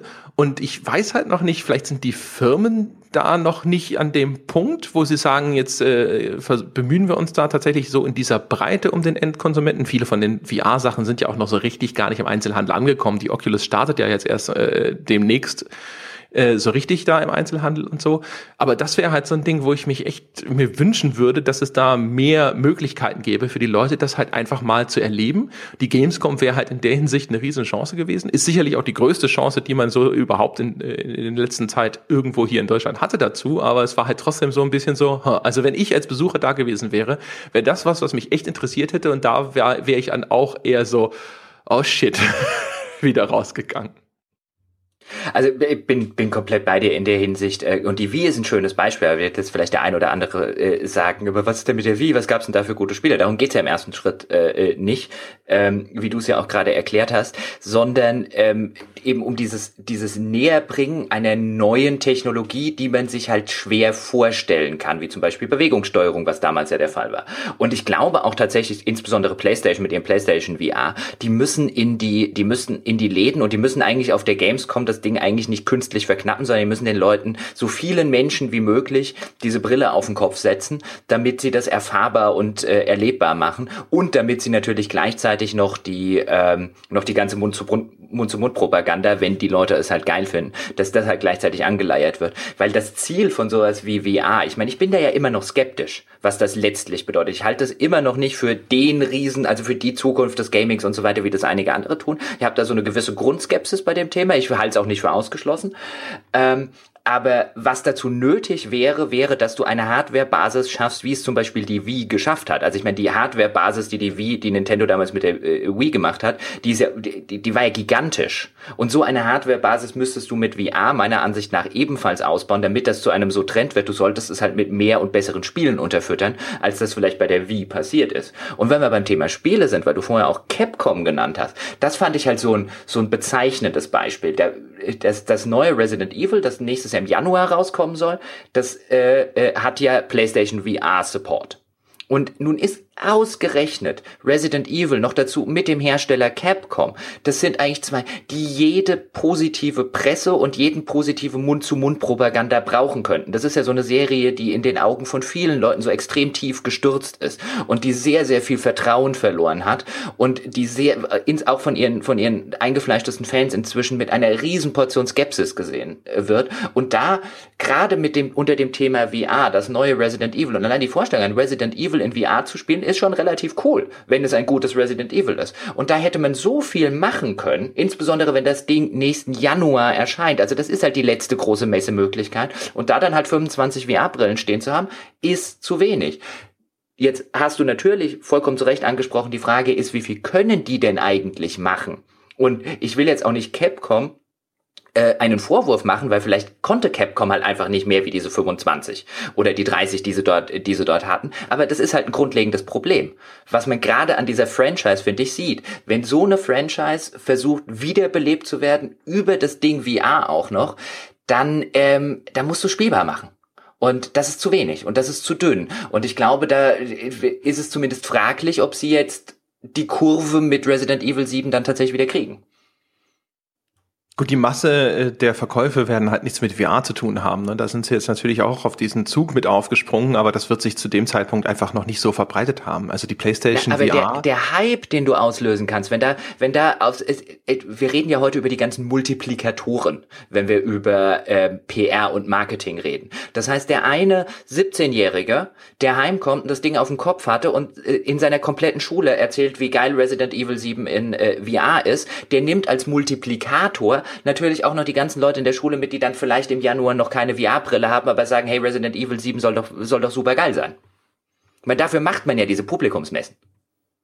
Ja, ja, also in dem äh, Kontext wäre es natürlich ideal, wenn sie da mehr Leute hätten durchschleusen können. Ne? Aber wie gesagt, also da hätten sie mehr gekonnt, hätten sie bestimmt auch mehr gemacht ob das dann, äh, wird man sehen. Ne? Äh, was äh, am Ende entscheidet sich halt aber trotzdem nicht an VR, ob Resident Evil 7 da die Kohlen aus dem Feuer holt oder nicht. Aber egal, also ich habe ja auch nicht, das, genau, das habe ich ja auch nicht behauptet, sondern nur, also die, die, mein Argument war ja lediglich, wenn du schon diesen ganzen VR-Support und so weiter hast, dann auf dieser Messe bist, wo das das Trendthema schlechthin ist, dann kannst du, also dann kannst du dir den Support auch schenken, wenn du es über das nicht vermarkten kannst. Weißt du, was ich meine? Also dann ist das, ja. halt, das ist halt nur ein Gimmick. Ja, Oder du stellst also, halt das Gimmick einfach raus. Ja, das ist natürlich jetzt so ein weißt du, ganz oder gar nicht Argument, wo ich sagen würde, so, hey, keine Ahnung, 60 Prozent sind manchmal vielleicht auch besser als nix, ne? Ja, aber 60, das ist ja kein, also das ist ja das Problem. Das wird am Ende halt kein 60 Prozent Ding äh, äh, sein. Also du kannst ja, das ist ja das Schöne. Du hast jetzt eine so neue Technologie, für das es noch nicht das Spiel gibt. Also es gibt ja noch nicht das Rebel Assault für VR. Das könntest du ja sein. Auch da hätte Resident Evil 7. Warum nicht? Ich meine, keine Ahnung, vielleicht ist das so geil wie damals Rebel Assault, aber Rebel Assault war erfahrbar, ohne dass du was auf dem Kopf hattest. Das gilt jetzt halt für diese neuen Sachen nicht. Und wenn du dein Rebel Assault haben willst oder wenn du das Rebel Assault dieser Plattform sein willst, dann musst du halt dafür sorgen, dass die Leute das Ding mit deinem Spiel drauf auf dem Kopf haben. Ich glaube, da hast du einen Shot. Ich glaube, es gäbe jemand da draußen, der könnte das Rebel Assault der VR sein. Ja, das glaube ich auch, aber umgekehrt glaube ich, dass du da, äh, wenn du, wenn du halt so früh am Start bist und wenn du dann das theoretisch das Zeug dazu hast, das Rebel Assault zu sein, dann kommt das dann halt auch einfach über die Mundpropaganda, weil ähm, die PlayStation VR zum Beispiel ist ja echt knapp. Also du, du kannst die ja, glaube ich, jetzt immer noch nicht mehr vorbestellen, weil das halt quasi schon ausverkauft ist.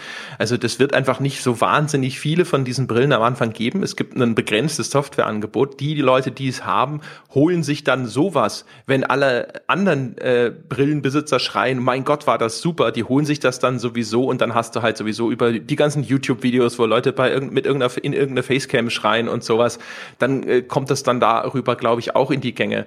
Also wie gesagt, es ist, ich sage ich sag nicht, dass du nicht recht hast, dass es garantiert viel besser gewesen wäre für die, wenn sie das noch größer aufgezogen hätten. Aber ich glaube, da ist jetzt nicht Hopfen und Malz verloren, deswegen. Das habe ich auch nicht behauptet. Ja, gut.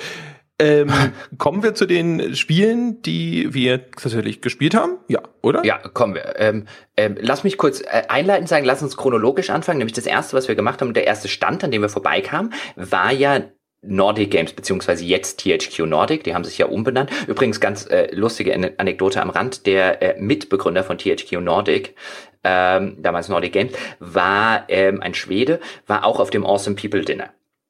Und der hat dann kurz erklärt, wo so ein bisschen diese Umbenennung herkam, nämlich unter anderem auch deswegen, dass wenn man Nordic Games bei äh, Google eingegeben hat, man sehr häufig auf irgendwelche skandinavischen Winterspiele kam. Und das halt für die so im, im ganzen Marketing und so weiter halt schon ein bisschen ein Problem war. Und jetzt hat man halt einen Begriff gesucht, hat man ETHQ ja übernommen hat, äh, äh, viel aus der Konkursmasse von THQ und das halt viel leichter ist, wenn du jetzt THQ googelst, ähm, äh, dann kommst du halt auch dahin, wo du, wo du hin willst und landest wahrscheinlich, landest nicht irgendwie auf irgendwelchen finnischen äh, Winterspielen. Das fand ich ganz interessant. Ähm, und das war ja der erste Stand, wo wir tatsächlich waren und wo ich dann gleich mal gesagt habe, oh, da gibt's die Gilde, das muss ich mir mal ganz kurz angucken, so als alter Gilde-Fan. Und äh, da war interessanterweise fast alles spielbar. Ich glaube, nur das neue Aquanox ähm, äh, war nicht spielbar am Stand. Mag ich mich irren.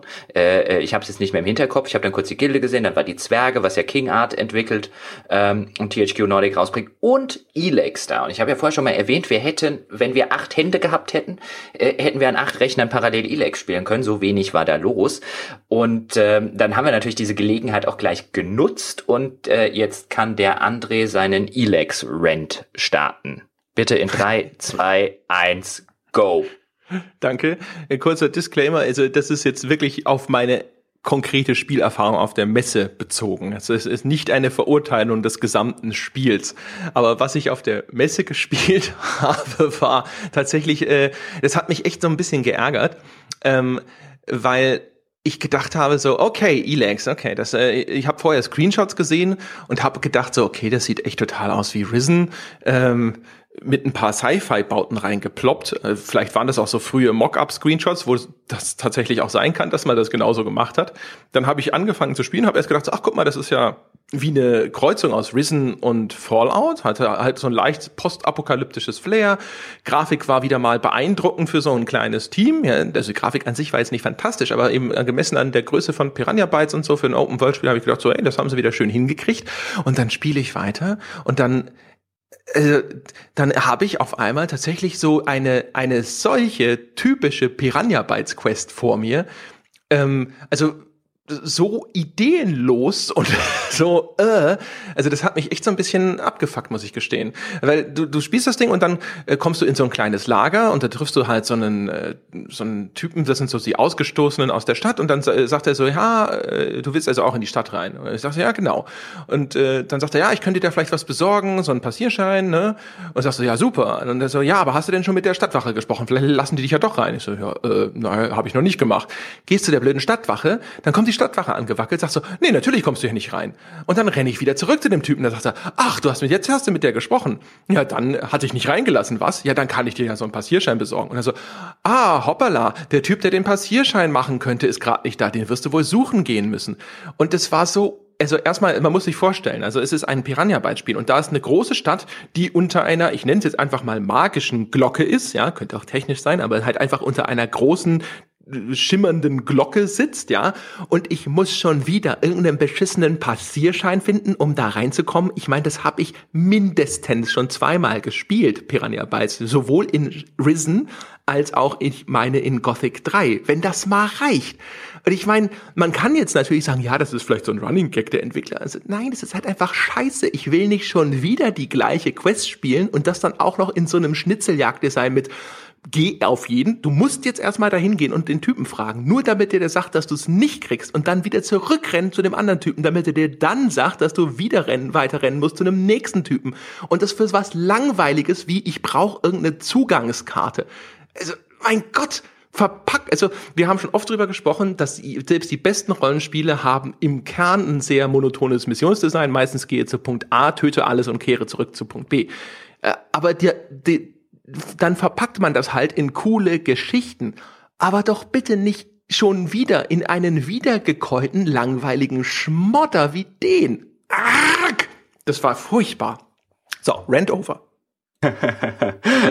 ähm, ich, ich kann den Rant ja auf der einen Seite vollkommen nachvollziehen, weil du mit allem, was du gesagt hast, vollkommen recht hast. Aber es ist, ich finde das so schön, das hat so schön unsere unterschiedlichen Erwartungshaltungen oder wie wir teilweise so an so, an so Dinge herangehen und warum wir uns vielleicht auch ganz gut ergänzen, ähm, subsumiert. In der Hinsicht, dass ich jetzt so aus meiner Sicht so gedacht habe, aber was hat er denn erwartet? Die Katze wird nicht bellen.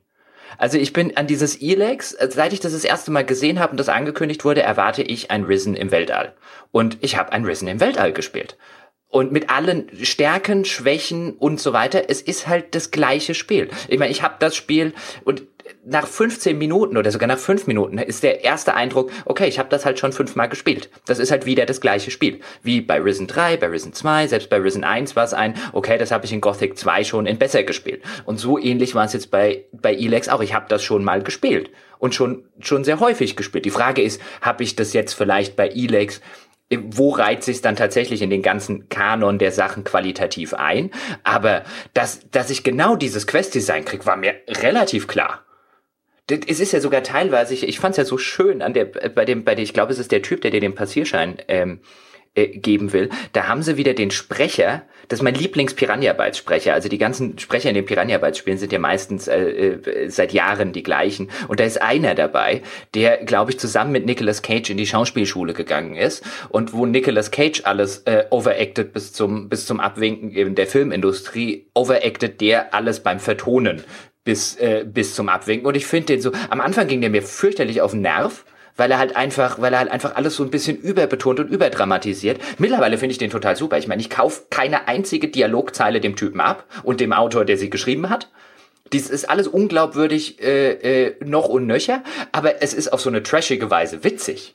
Und da saß ich so ein bisschen davor und hab mir, ach, das ist ja Herz allerliebst, der ist auch wieder da. Also mittlerweile haben für mich Piranha Bytes tatsächlich einen trashigen Charme. Den, also den, den, den Nimbus, den sie bis Gothic 2 und ich würde sogar sagen bis, bis Risen, bis zum ersten Risen, was ich auch noch echt nett fand, äh, hatten, den haben sie verloren. Also wenn ich das jetzt mache, auch dieser ganze derbe äh, Humor, das hatten wir auch schon in der Piranha Bytes Folge mit Christian Schmidt, mittlerweile ist das, ist das für mich so auf so einem Nicolas Cage Trash Niveau ein bisschen. Und das ist auch nicht schlimm. Das kann man auch dann konsumieren. Aber ich habe eben gerade bei Elex Risen im Weltall erwartet und ich krieg Risen im Weltall. Also, weißt du, äh, ich habe da ja auch nichts. Also wie gesagt, zum Beispiel das, was ja immer als dieser Ruhrport-Humor bezeichnet wird, ja, das, äh, das war ja noch nie meins. Das habe ich, glaube ich, auch in der äh, Piranha Bytes Folge damals schon erzählt. Fand das schon immer eher, hä? fand die Spiele waren jetzt also so von den Dialogen her und so nie wahnsinnig gut geschrieben, ehrlich gesagt. Ähm, aber okay, ja, ist einfach vielleicht nicht mein Geschmack, kann ich alles akzeptieren. Aber dass man halt solche Sachen dann trotzdem nochmal, also so eins zu eins wieder quasi nacherzählt, so malen nach Zahlen macht bei dem äh, Spieldesign, ach, keine Ahnung, vielleicht bin ich zu sehr Optimist oder sonst irgendwas, aber das hat mich halt schon so ein bisschen genervt. Und an sowas gewöhne ich mich auch nicht. Wobei, keine Ahnung, das, was du beschrieben hast, da gibt's ja dieses, äh, diesen psychologischen Effekt, diesen Mere, Mere Exposure-Effekt nennt man das, ja. Also das heißt, wenn du jetzt mit jemandem äh, zusammen wohnst, zehn Jahre lang oder sowas, der grottenhässlich ist, dann denkst du halt nach fünf Jahren, so schlimm sieht der Typ gar nicht aus. Ja, das hat mir, das hat mir Annie neulich auch gesagt.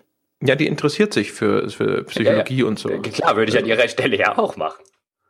Ja, ist halt so ein Hobby, ne? Also verstehe ich. Ich weiß jetzt nicht, warum du sagst das mit so einem Unterton, als gäbe es dann Zusammenhang. Nee, nee, oh, okay, reden wir, reden wir weiter über, über Elex. Gibt gibt's noch was, äh, ähm, worüber wir bei, bei Elex reden müssen? Also ich fände, ich, ich, ich stand so, natürlich, wir könnten viele Sachen sagen, aber ich stand so ein bisschen davor und habe mir jetzt gedacht, ach, bin ich froh, dass ich danach keine Preview über Elex schreiben müsste, weil ich würde davor sitzen und würde als Headline Risen im Weltraum drüber schreiben und würde mir dann denken, damit ist doch alles gesagt. ja. genau, The End. Also ich fand halt, also so ein paar Sachen fand ich halt auch ganz cool. Also du hast ja diesen, dieses Jetpack, so wie so, wie so zwei Düsen an deinem Gürtel quasi und so. Und da habe ich halt schon gedacht, so, ach, das ist ein nettes Feature. Äh, da kann ich mir vorstellen, dass das ganz cool ist, weißt du, auch was so Erkunden der Welt angeht und so. Die Welt fand ich eigentlich auch ganz hübsch, hat mir ganz gut gefallen. Ähm, die hatte nicht ganz so bei bei den Piranha Bytes Spielen, was ich bei Piranha Bytes immer sehr geil fand, insbesondere damals bei Gothic 3, ist, dass sie sehr natürliche Welten erschaffen haben. Also wo dann so Treppenstufen so ausgelatscht waren und so. Sie hatten auch sehr europäische Fantasy Welten, fand ich, wo man halt eher so den deutschen Wald sozusagen wiedererkannt hat. Äh, das fand ich immer sehr cool. Fand sie hatten immer ein gutes Händchen teilweise für Atmosphäre. Das erste Risen zum Beispiel äh, ist bei mir immer noch in sehr guter Erinnerung, weil die hatten zum Beispiel, also bei denen war die Nacht richtig dunkel. Und wenn du keine Fackel dabei hast, hast du halt echt wenig gesehen. Und wenn dir die blöden Fackeln ausgegangen sind, und dann bist du bei Risen zurückgelaufen, am Anfang, wenn du noch relativ schwach bist und dann huschen da irgendwelche Silhouetten rum äh, und so, dann denkst du schon so, oh shit, oh shit, schnell zurück, schnell zurück. Äh, auch früher bei den Gothic-Spielen, so weiße Wölfe nachts im Wald und sowas. Äh, das konnten die schon immer echt ziemlich gut. Und da muss ich sagen, jetzt dieser Schnipsel-Elex, äh, der hat mich da ehrlich gesagt nicht so angefixt. Das war nicht der Effekt, den ich sonst hatte bei vielen Piranha-Bytes-Spielen, dass ich gedacht habe, so Jungs, ihr habt echt ein Händchen dafür, diese Welten zu designen. Also diese, dieses, was ich am Anfang gesagt habe, so diese ersten paar Meter, wo es so ein bisschen Fallout-mäßig war in der Anmutung, auch mit diesen äh, Asphaltstraßen, die halt zerbröselt und sind mit überall Rissen und sonst irgendwas, das war schon ganz cool. Aber gerade diese Sci-Fi-Elemente, die dann da so wahrscheinlich absichtlich so als Bruch mit der Fantasy-Welt so ein bisschen deplatziert in der Gegend rumstanden und so, das fehlt mir so ein bisschen. Äh, Kampfsystem kann ich nichts zu sagen. Das, was ich gemacht habe, war einigermaßen Standard, ja, also auch so typisch Piranha-Bytes, so Animationen, wo man denkt, das wäre aber schon ein bisschen besser gegangen. Ähm, aber ich kann mir schon vorstellen, dass das halt spielerisch schon wieder ganz cool ist und ich hoffe, dass sie es ja auch wieder hinkriegen, dass zum Beispiel so die, die Erkundung der Welt, dass das halt durchaus faszinierend sein kann ja, wie gesagt, es war, war nur so, ich habe halt echt gedacht, so Kinders, ey, geht doch aus eurer Komfortzone mal ein bisschen raus. Anst dann hätte, ja, oder wenn, wenn ihr das Gleiche sozusagen machen wollt, dann könnt ihr doch auch ein Gothic machen. Das, das ist so ein bisschen, keine Ahnung, das irritierte mich sehr. Also ich glaube nicht, dass sie ein Gothic machen können, weil der Name Gothic Erwartungen weckt, an denen sie ausschließlich scheitern können. Ich glaube, Piranha Bytes mit den Mitteln, die sie mittlerweile haben, also sie müssen, damit die ein Gothic machen können, bei dem sie am Ende nicht an dem sie am Ende nicht kolossal gescheitert sind, ähm, anhand der Erwartungshaltung, die die Marke wecken würde, da bräuchten die mehr Geld. Und wahrscheinlich hat einfach, oder vielleicht pumpt THQ Nordic im zweiten Schritt das Geld dort hinein. Im ersten Schritt haben sie das jetzt erstmal nicht gemacht. Und ähm, dann verstehe ich auch, dass sie so ein bisschen in die, in die, äh, in diese Richtung gegangen sind, weil das natürlich äh, rein aus Marketinggründen dieses Elex schon eine Sache ist, wo sie sagen können, hey, wir machen nicht wieder das Gleiche. Auch wenn das Spiel am Ende wieder das Gleiche ist. Ich meine, es ist ja schon bezeichnend, dass die erste Quest, die sie dann rausstellen auf so einer Gamescom, ähm, die älteste langweiligste Art von Quest aus dem Piranha Bytes Buch ist. Also ich kann mich sogar noch dran erinnern, das erste Witcher hat zum Beispiel auch den Fall, dass du am Anfang nicht in die Stadt reinkommst und dann einen Weg finden musst in diesem Anfangsgebiet, um in die Stadt reinzukommen. Und ich dachte mir beim ersten Witcher, und das ist jetzt wie viele Jahre her, zehn oder so schon, ein, boah, das hat mich bei Piranha Bytes Spielen schon immer gelangweilt. Also das war schon damals ein alter Hut. Und damit jetzt 2016 wiederzukommen und das quasi als die zentrale Quest deines ersten Anspiel, deiner ersten Anspielmöglichkeit zu haben, das ist ja schon bezeichnend, wohin dieses Produkt geht. Also wenn man da tatsächlich hinterher sein würde, aus der Comfortzone, wie du es gesagt hast, rauszukommen, dann würde man und äh, sehr wahrscheinlich auch auf die Idee kommen, eine andere Quest in den Mittelpunkt dieses, dieses Anspielens ähm, äh, zu setzen. Aber äh, deswegen glaube ich halt nicht, dass Elex tatsächlich ein Rausgehen aus der Comfortzone wird, aber es wirkt natürlich nach draußen erstmal ein, oh, jetzt machen sie mal was Neues. Es wurde auch langsam Zeit, auch wenn am Ende halt nichts äh, nix Neues steht und wahrscheinlich können sie auch mit den Mitteln, die sie haben, nichts Neues machen. Also du hast ja vorher schon erwähnt, das Team ist relativ klein, die müssen sehr, sehr viele Sachen halt einfach wiederverwerten. Das hat man zum Beispiel auch an den ganzen Rissens schon gesehen, wie viele Assets da teilweise über alle drei Spiele äh, verwendet werden, einfach weil dann nicht die personellen und finanziellen Möglichkeiten da sind, dass ähm, in der in der heutigen Zeit ähm, äh, jedes Mal neu zu designen. Und bei der ganzen Kritik, die ich jetzt geäußert habe, übrigens noch äh, äh abschließend am Rande, ähm, ich finde die Spiele ja alle nicht schlecht. Ich glaube, ich habe dem, dem Risen 3 bei der äh, GameStar damals eine niedrige 80 gegeben. Im Kontext des GameStar Wertungssystems. Es wäre halt eher eine, also auf einer grünen Wiese, während die Risen-Spiele, das zweite war vielleicht der qualitative Ausrutscher nach unten, auch wenn ich es immer noch nicht grottig fand. Ähm, das wären halt so klassische 70er, Anfang bis Mitte 70er, ja, wem's, oder sogar hohe 60er. Ja, für Fans super also ich, ich mochte auch das dritte Risen. Ich bin Fan von Piranha Bytes Spielen eben aufgrund dieses mittlerweile halt eher in der in der in der etwas trashigeren Richtung.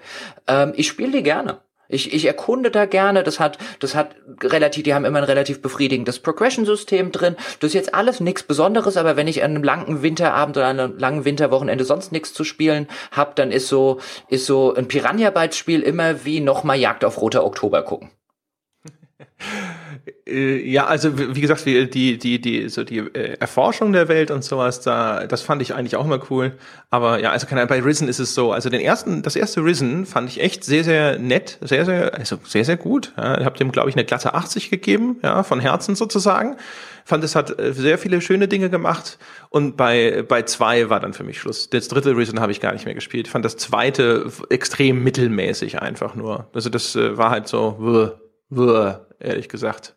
Also auch wenn es jetzt gar nicht mal so dramatisch, äh, es, es war jetzt kein richtig dramatisch schlechtes Spiel oder so, aber es war halt einfach so ein, ein äh, Spiel geworden, Schulterzucken für mich und dann dritten hatte ich dann einfach kein Interesse mehr.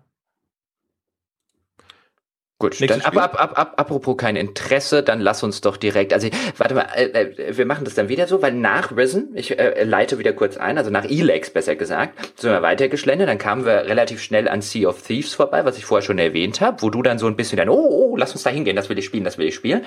Ähm, und dann bin ich dir so ein bisschen hinterher getrottet, während du äh, vorne rausgestürmt bist. Und dann haben wir relativ schnell gesehen, was da für eine elendlange Schlange davor steht.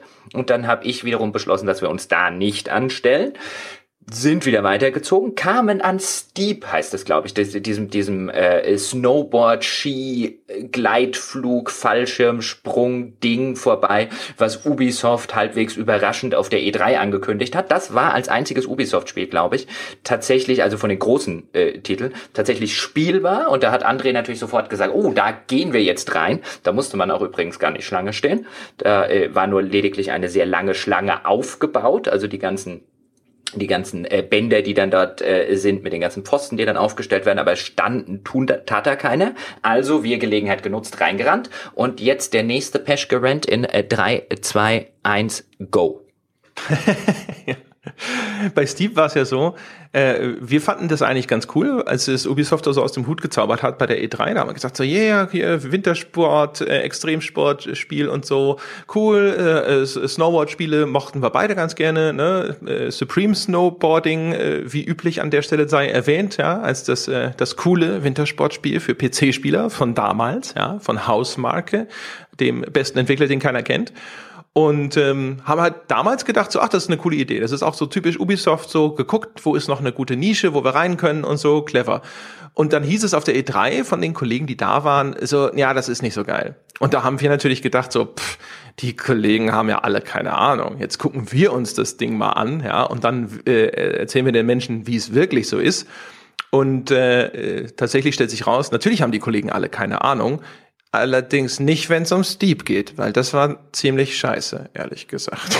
das war halt echt, also, äh, hauptsächlich halt erstmal die Steuerung. Also die Steuerung äh, von Steep ist nicht gut für diese Art Spiel. Gerade wenn du mit dem Snowboard unterwegs bist, ein gutes Snowboard-Spiel, so wie zum Beispiel Supreme Snowboarding, ja, das vermittelt dir halt zum Beispiel über die Animationen von dem Snowboarder und aber auch wie die Steuerung äh, reagiert, so ein Gefühl zum Beispiel so für die Fliehkräfte, wenn du halt mit hoher Geschwindigkeit so eine Kurve fahren willst, ja, dann kannst du halt nicht so, so stark einlenken und das Brett wackelt ein bisschen und dein Snowboarder reagiert halt zum Beispiel auch auf Bodenunebenheiten und sonst irgendwas.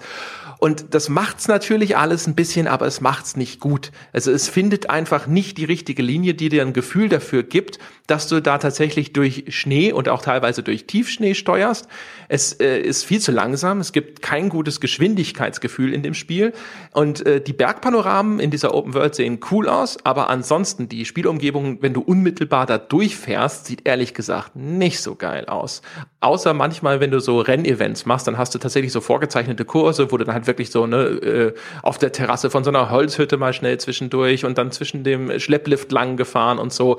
Das ist dann teilweise echt ganz hübsch gemacht gewesen. Aber die Open World, auf die ja auch das Spiel immer wieder so ein bisschen hinweist, so hey, ich bin ein cooles Open World Snowboard Spiel, äh, da einfach so frei mal den Hang runter zu düsen, das war eine erstaunlich langweilige Erfahrung dafür, dass ich gerade mich mit einem Hubschrauber auf einem Berg hab absetzen lasse und jetzt mit meinem Snowboard den erstbesten Hang runterbretter. Also keine Ahnung, wie war deine Spielerfahrung? Ich war halt echt so, bäh, das ist nicht gut so ähnlich. Also mir ging es tatsächlich auch so, ähm, dass ich mir gesagt habe, du kannst ja relativ am Anfang dann so im Kreismenü kannst du deine Disziplin auswählen. Da habe ich gleich mal gesagt, oh, ich stehe jetzt da oben an so einem komischen Berg. Ich fahre da jetzt erstmal auf Skiern runter. Und dann bin ich da auf Skiern runtergefahren und ein paar Mal aufs Maul gefallen dabei, wie sich das ja am Anfang für so eine Art Spiel gehört. Und ich, ich bin da halt so vor mich hingefahren und ich hatte jetzt nicht den Eindruck, ähm, äh, dass ich irgendwie großartig weiß, fahre ich da jetzt gerade irgendwie auf Zeit oder warum fahre ich da jetzt eigentlich gerade den Berg runter? Was ist das hier für ein Spielmodus? Keine Ahnung, aber ich fahre ihn jetzt einfach mal runter. Und das sollte halt geil sein. Und das war nicht geil. Das war halt so ein, ja, ja, also ich meine, du hast vorhin Supreme Snowboarding, das kann man tatsächlich nicht oft genug loben. Übrigens hat schon mal einer am Rande in dieser Diskussion erwähnt, was das für einen fantastischen Soundtrack hat. Kommt übrigens auch noch dazu.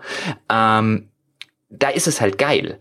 Und von der von der ersten Minute an. Und bei dem Steep, es war, ich bin da halt runtergefahren und ich fand es einfach nicht, ich fand es halt, ja, fahr da jetzt halt runter. Und dann habe ich irgendwann gesagt, okay, jetzt lässt dich mal zurücksetzen, stellt sich auf so ein Snowboard drauf, das war halt dasselbe. Dann habe ich einen Gleit, äh, äh, diesen, diesen, diesen komischen Gleitanzug genommen und dann fliegst du da halt rum.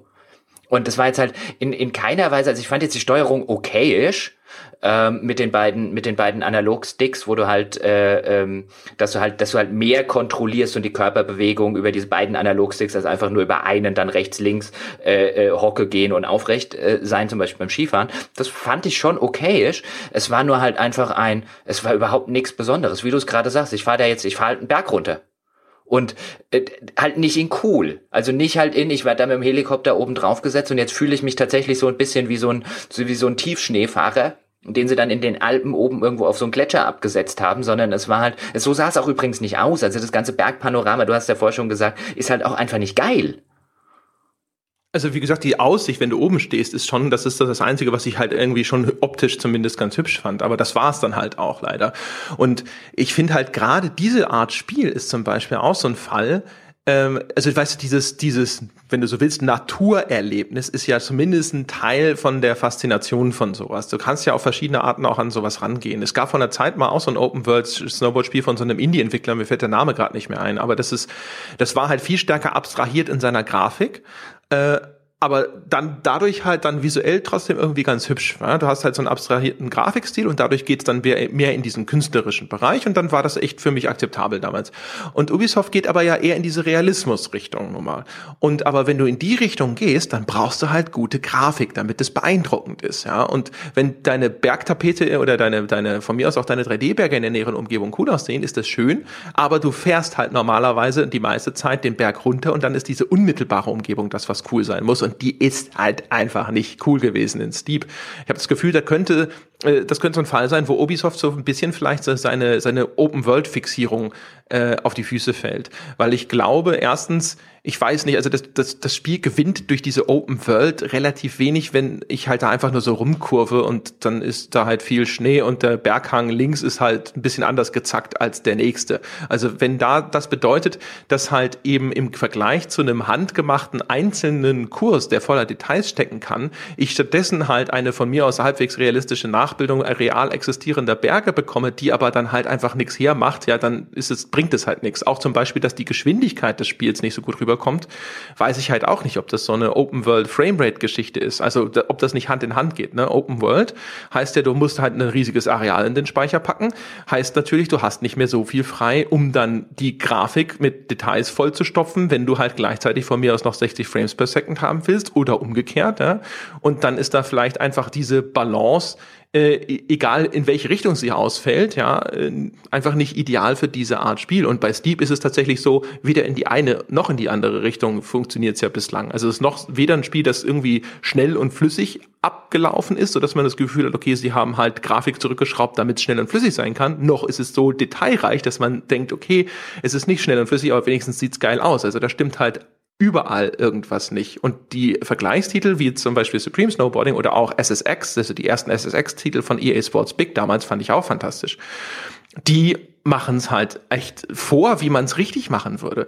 Also so richtig geile, cool designte Strecken, die du halt dann auch beim hundertsten Mal, wo du neue Facetten noch ausprobieren kannst, wo du halt deine typischen Snowboard-Tricks machen kannst und so weiter. Bei Supreme Snowboarding gab es damals diese Nachtlevel, weißt du, wo dann überall diese Leuchtfackeln am Weg sind und sowas. Und sowas mit moderner Technik, das würde garantiert total geil aussehen. Und ich brauche dann auch nicht irgendwie noch 320 Quadratkilometer in Echtzeit gerendert drumherum da habe ich jetzt relativ wenig offen gestanden noch hinzuzufügen und würde beinahe äh, vorschlagen, wenn du nicht noch was ganz Wichtiges zum Thema Steep hast, dass wir direkt zum äh, nächsten Spiel übergehen, beziehungsweise das nächste Spiel tatsächlich übergehen, ähm, weil danach haben wir uns, wenn ich mich, äh, wenn ich mich an die Chronologie erinnere, bei Deus Ex angestellt und kamen erst, nachdem wir schon 20 Minuten in der Schlange standen, auf die Idee, dass das ja eine Woche später erscheint und wir sowieso eine Wertschätzung dazu machen wollten und damit das Anspielen etwas für die Füße war, aber jetzt standen wir schon so lange in der Schlange, jetzt warten wir auch, bis wir drankommen, oder?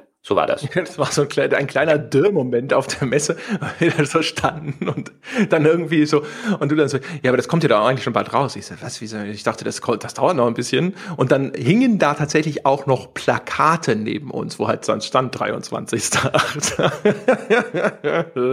aber eigentlich war es ja dann insofern noch sinnvoll, weil, also wenn unser Plan äh, dann hinterher, was die Wertschätzungs- und Deus Ex anging, nicht auch noch gescheitert wäre. Wir sind ja dann hingegangen und haben gesagt, alles klar, dann können wir es jetzt beide hier eine halbe Stunde anspielen und das ist ja okay. Dann habe ich sozusagen diese 30 Minuten als Basis für die Fragen, die ich bei der Wertschätzungsfolge äh, stellen kann. Und du hast es dann halt hinterher richtig gespielt. Dann hätten wir das sozusagen äh, da schon mal mitgenommen. Das Problem ist natürlich dann, wie es hinterher gelaufen ist. Du hattest es schon sechs Stunden gespielt und dann mussten wir quasi den Rollentausch vollziehen und dann habe ich es wiederum durchgespielt. Das heißt, dann hattest du nicht, also das war für die Füße komplett. Ja, das war, das waren jetzt, waren jetzt leider Gottes verschenkte, äh, eine verschenkte Stunde, würde ich jetzt sagen. Aber gut, äh, auch das, das äh, buchen wir mal unter, äh, unter äh, eine Lektion für äh, kommende äh, Messen tatsächlich ab.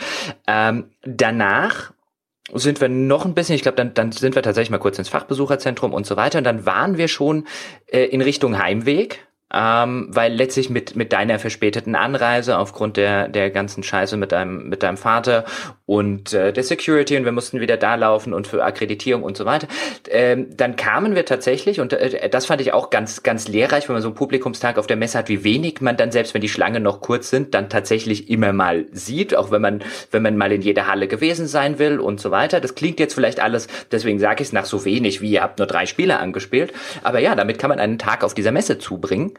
Und ähm, äh, André, du hast ja vorher erklärt, es gibt ja auch Leute, die bringen einen ganzen Tag damit zu, nur ein einziges zu spielen. Und dann waren wir schon so wieder ein bisschen auf dem Heimweg und haben eigentlich gedacht, ach, wir gehen jetzt noch an den Bahnhof und trinken noch mal gemütlich einen Kölsch oder zwei und essen eine Currywurst dazu, wie sich das hier in Köln auch mal eine Runde gehört.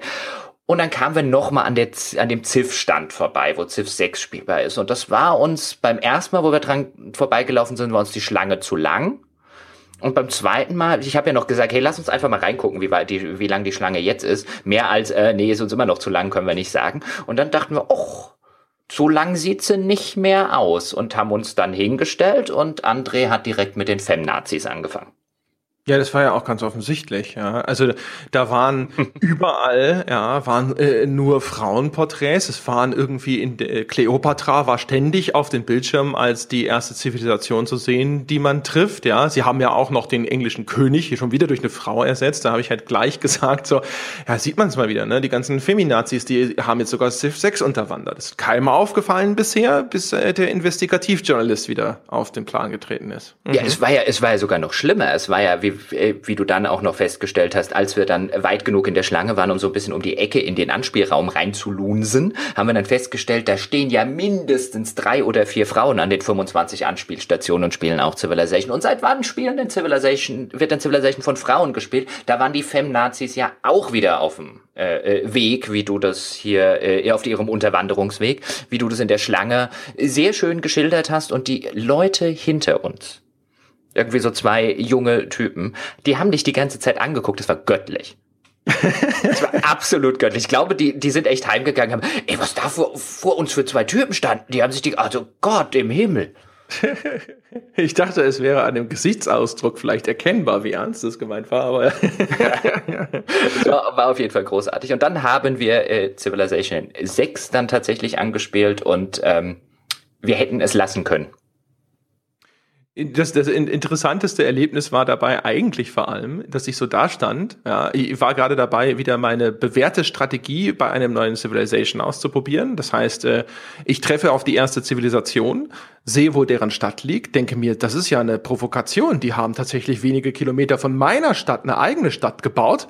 Ja, äh, hab natürlich beschlossen, dass sie dann bekommen, was sie verdienen, nämlich Krieg habe halt erstmal so viele Krieger gebaut und so viele äh, Steinschleuderwerfer, wie ich dachte, dass ich brauche. Habe mir eine ordentliche Packung abgeholt, was vielleicht auch daran lag, dass ich, wenn ich habe halt bei der bei der bei der Vorschau wurde mir immer eine herbe Niederlage angekündigt, aber ich habe halt gedacht, die Jungs äh, sind einfach motiviert und die die holen es trotzdem raus, ja. Und dann war alles vernichtet, was ich je gebaut hatte. Und ich dachte, jetzt kannst du eigentlich auch gerade neu anfangen. Ja, aber kurz bevor dieser Zustand erreicht war, kamst du schon vorbei und wolltest aufhören. Ich habe mir gedacht, Moment mal, Gebauer, der Sith-Fanboy will nach zehn Minuten schon wieder gehen. Was ist denn hier kaputt? Ja, in, in, in der Tat. Übrigens ganz kurz zu deiner, zu deiner Geschichte noch. Es, ich finde es insofern witzig, weil das war ja früher ein KI-Problem von, von sehr vielen Civilization äh, ähm, äh, Teilen, dass die KI so gespielt hat wie du wie du das gerade mit der Stadt geschildert hast. Also dann hast du plötzlich einen äh, KI-Siedler, äh, was weiß ich, du hast schon drei oder vier Städte gebaut und dann hast du plötzlich so einen KI-Siedler vor, vor deiner Haustür und du weißt schon, oh scheiße, ich ahne, wie das jetzt ausgeht. Im nächsten Zug baut er eine Stadt vor deiner Haustür und im gleichen Zug steht der KI-Anführer bei dir vor der Haustür und sagt, du sollst bitte aufhören, die ganze Zeit in seinem Gebiet zu siedeln. Nachdem er die Stadt dorthin geklatscht hat. Das war ganz großartig. Also die haben alle so agiert, wie du das jetzt gerade, wie du das jetzt gerade geschildert hast. Aber ja, zum Thema ähm, äh, Ziff und äh, der der große Ziff-Fanboy äh, hat nach zehn Minuten genug. Ich habe natürlich nicht genug auf der Basis und wenn ich jetzt vorher auch gesagt habe, äh, hätten wir besser gelassen das anspielen, dann meine ich das gar nicht auf einer qualitativen Basis, sondern auf der Basis, dass anhand dieser Version und interessanterweise, ich habe dann mal geguckt, war das anscheinend auch so die Version, die zumindest bei den ersten Anspielterminen auch für die ganze Presse äh, spielbar war. Die sie jetzt einfach auf der Gamescom dann für alle anspielbar gemacht haben. Und anhand dieser Version kann ich mit dem Spiel nichts anfangen. Das war eine winzige Karte mit der immer gleichen Staatszivilisation, also du warst auf die Chinesen äh, beschränkt, auf einer winzigen Karte mit einer offensichtlich überhöhten Spielgeschwindigkeit, so dass von allen Neuerungen, die sie eingebaut haben, da prasseln pro Runde 17 auf dich ein. Und wenn du da nicht wirklich einen kompletten Tag Zeit hast, und selbst dann wäre es kein repräsentatives Ziff-Erlebnis, weil so gut wie niemand auf, unter diesen Bedingungen dieses Spiel spielt. Also das war halt so ein bisschen, als, als, als würde man einen Shooter mit einem Level anspielen, in dem es nur einen Gegner gibt und äh, alles in Zeitlupe abläuft. Und dann soll man so ein bisschen auf das, auf das Gameplay. Also ich könnte über viele Neuerungen reden, die dort drin sind. Also man kann sie sich zumindest angucken. Aber ob und inwiefern die für das, für das letztliche Spiel sinnvoll, nicht sinnvoll, gut oder nicht gut sind, kann man anhand dieser Version, finde ich, absolut unmöglich beurteilen, egal wie viel, egal wie viele hunderte von Stunden ich in Civ 5 und die Vorgänger versenkt habe. Das dürfte, insgesamt dürfte das mittlerweile längst in den Tausenden sein, was die ganze Serie angeht. Ähm, und ich habe mir halt nach zehn Minuten gedacht, das hat keinen Sinn. Das Einzige, was hier jetzt passiert, wenn ich das noch weiterspiele, ist so ein bisschen was, was ich vorher mit den Präsentationen erklärt habe. In mir wird dann so eine, denn ich werde dann einige Neuerungen gut finden und andere Neuerungen hassen und es wird Stunden um Stunden mit dem fertigen Produkt brauchen, um diese ganzen vorgefertigten Meinungen wieder loszuwerden, die sich jetzt einfach unterbewusst festsetzen. Ich werde jetzt ein Beispiel nennen. Sie haben die Bewegungsart geändert. In Civilization 5 war es so, da hatte eine, eine Standardeinheit, wie jetzt der Krieger, den du am Anfang hast, hatte zwei Bewegungspunkte. Und sobald, und Terrain hatte, hat entweder einen oder zwei Bewegungspunkte gekostet. Das heißt, wenn du jetzt in deinem ersten Zug mit dem äh, äh, Siedler in einen Wald gezogen bist, dann waren alle, dann ist er dieses eine Feld gezogen und alle Bewegungspunkte waren weg. Wenn du clever warst, bist du erst, hast du einen Bewegungspunkt dazu genutzt, in irgendeine Richtung zu laufen, weil es ja Hexfeld basiert, ähm, in eine Schrägrichtung zum Beispiel zu laufen, um noch ein paar Felder mehr aufzuklären und dann mit dem zweiten, mit der zweiten Bewegung bist du in den Wald oder auf den Berg. Das geht jetzt nicht mehr. Das heißt, jetzt erfordern die tatsächlich effektiv die Bewegungspunkte. Wenn du erst zum Beispiel äh, auf ein Grasfeld läufst und einen Bewegungspunkt verbrauchst, kannst du in der gleichen Runde nicht mehr auf den Berg laufen. Das fühlt sich im ersten Moment, wenn du so viel Zeit in Civ 5 investiert hattest, total scheiße an und du denkst dir, äh, verlangsamt das das ganze Aufklären am Anfang nicht total unnötig ähm, und wird zu einer echt nervigen Sisyphus-Arbeit, weil ich gerade am Anfang, wenn ich noch nicht viele Späher zum Beispiel gebaut habe, denen es übrigens ähnlich geht. Also die haben auch gefühlt wesentlich weniger Reichweite mittlerweile. Macht es nicht den ganzen Anfang nur zäh, so fühlt sich's erstmal an. Aber ob es das tatsächlich macht, anhand einer winzigen Karte mit einer überhöhten Spielgeschwindigkeit, vollkommen unmöglich äh, äh, zu sagen. Und da, das wäre jetzt einfach was gewesen. Das hätte ich jetzt als nervig oder habe ich sogar als nervig mitgenommen. Und dem bin ich gegenüber jetzt ganz unterbewusst erstmal negativ eingestellt. Und jetzt wird's, und es mag natürlich am Ende auch sein, dass es tatsächlich negativ bleibt. Das mag aber auch eines dieser Features sein. Und gerade Civilization ist ja so eine Spielereihe, wo man am Anfang als als Fan und als Kenner der Serie immer erstmal davor sitzt, vor jedem neuen Teil und sagt, Gott, warum haben sie denn das gemacht? Und dann vielleicht nach 50 Stunden feststellt, oh, deswegen haben sie das gemacht. Das war wirklich eine gute Idee. Ich habe zum Beispiel bei Civ 5 am Anfang auch da gestanden und habe mir gedacht, ey, ob das eine gute Idee ist, dass Einheiten, dass man Einheiten halt nicht mehr auf ein und demselben Feld stacken kann, I don't know. Das wird ja, wird ja dafür sorgen, dass man nun erheblich weniger Einheiten produziert und ich weiß nicht, ob es Civilization gerade im späteren Spielverlauf tatsächlich zugute kommt, wenn die Zahl der Einheiten reduziert reduziert ist, aber es war eine der besten Entscheidungen, die sie in Civilization 5 im Nachhinein getroffen haben. Und ich nenne das, wie gesagt, jetzt nur als Beispiel dafür. Ich könnte jetzt auch was zu den neuen Sozialpolitiken und zum neuen Happiness und zum neuen Stadtausbau sagen, aber letztlich vollkommen unmöglich, das anhand dieser Version in irgendeiner Form zu bewerten. Also man kann vielleicht die Feature schildern, aber selbst da wäre es mir als, als Ziff-Spieler halt auch schon wichtig, bevor ich, nicht nur, dass ich um das Feature weiß, dass es existiert, sondern wie sich das auswirkt. Nur überhaupt die Auswirkungen kann man null, aber auch 0,00 beurteilen. Ich habe mir dann dann zum Beispiel den Forschungsbaum angeguckt und mein Eindruck war, dass Civ 6 in diesem Zustand, in dieser Version, aber es waren zumindest die Forschung, der Forschungsbaum äh, ging bis äh, oder Bildschirm ging tatsächlich bis in die in die Postmoderne hinein.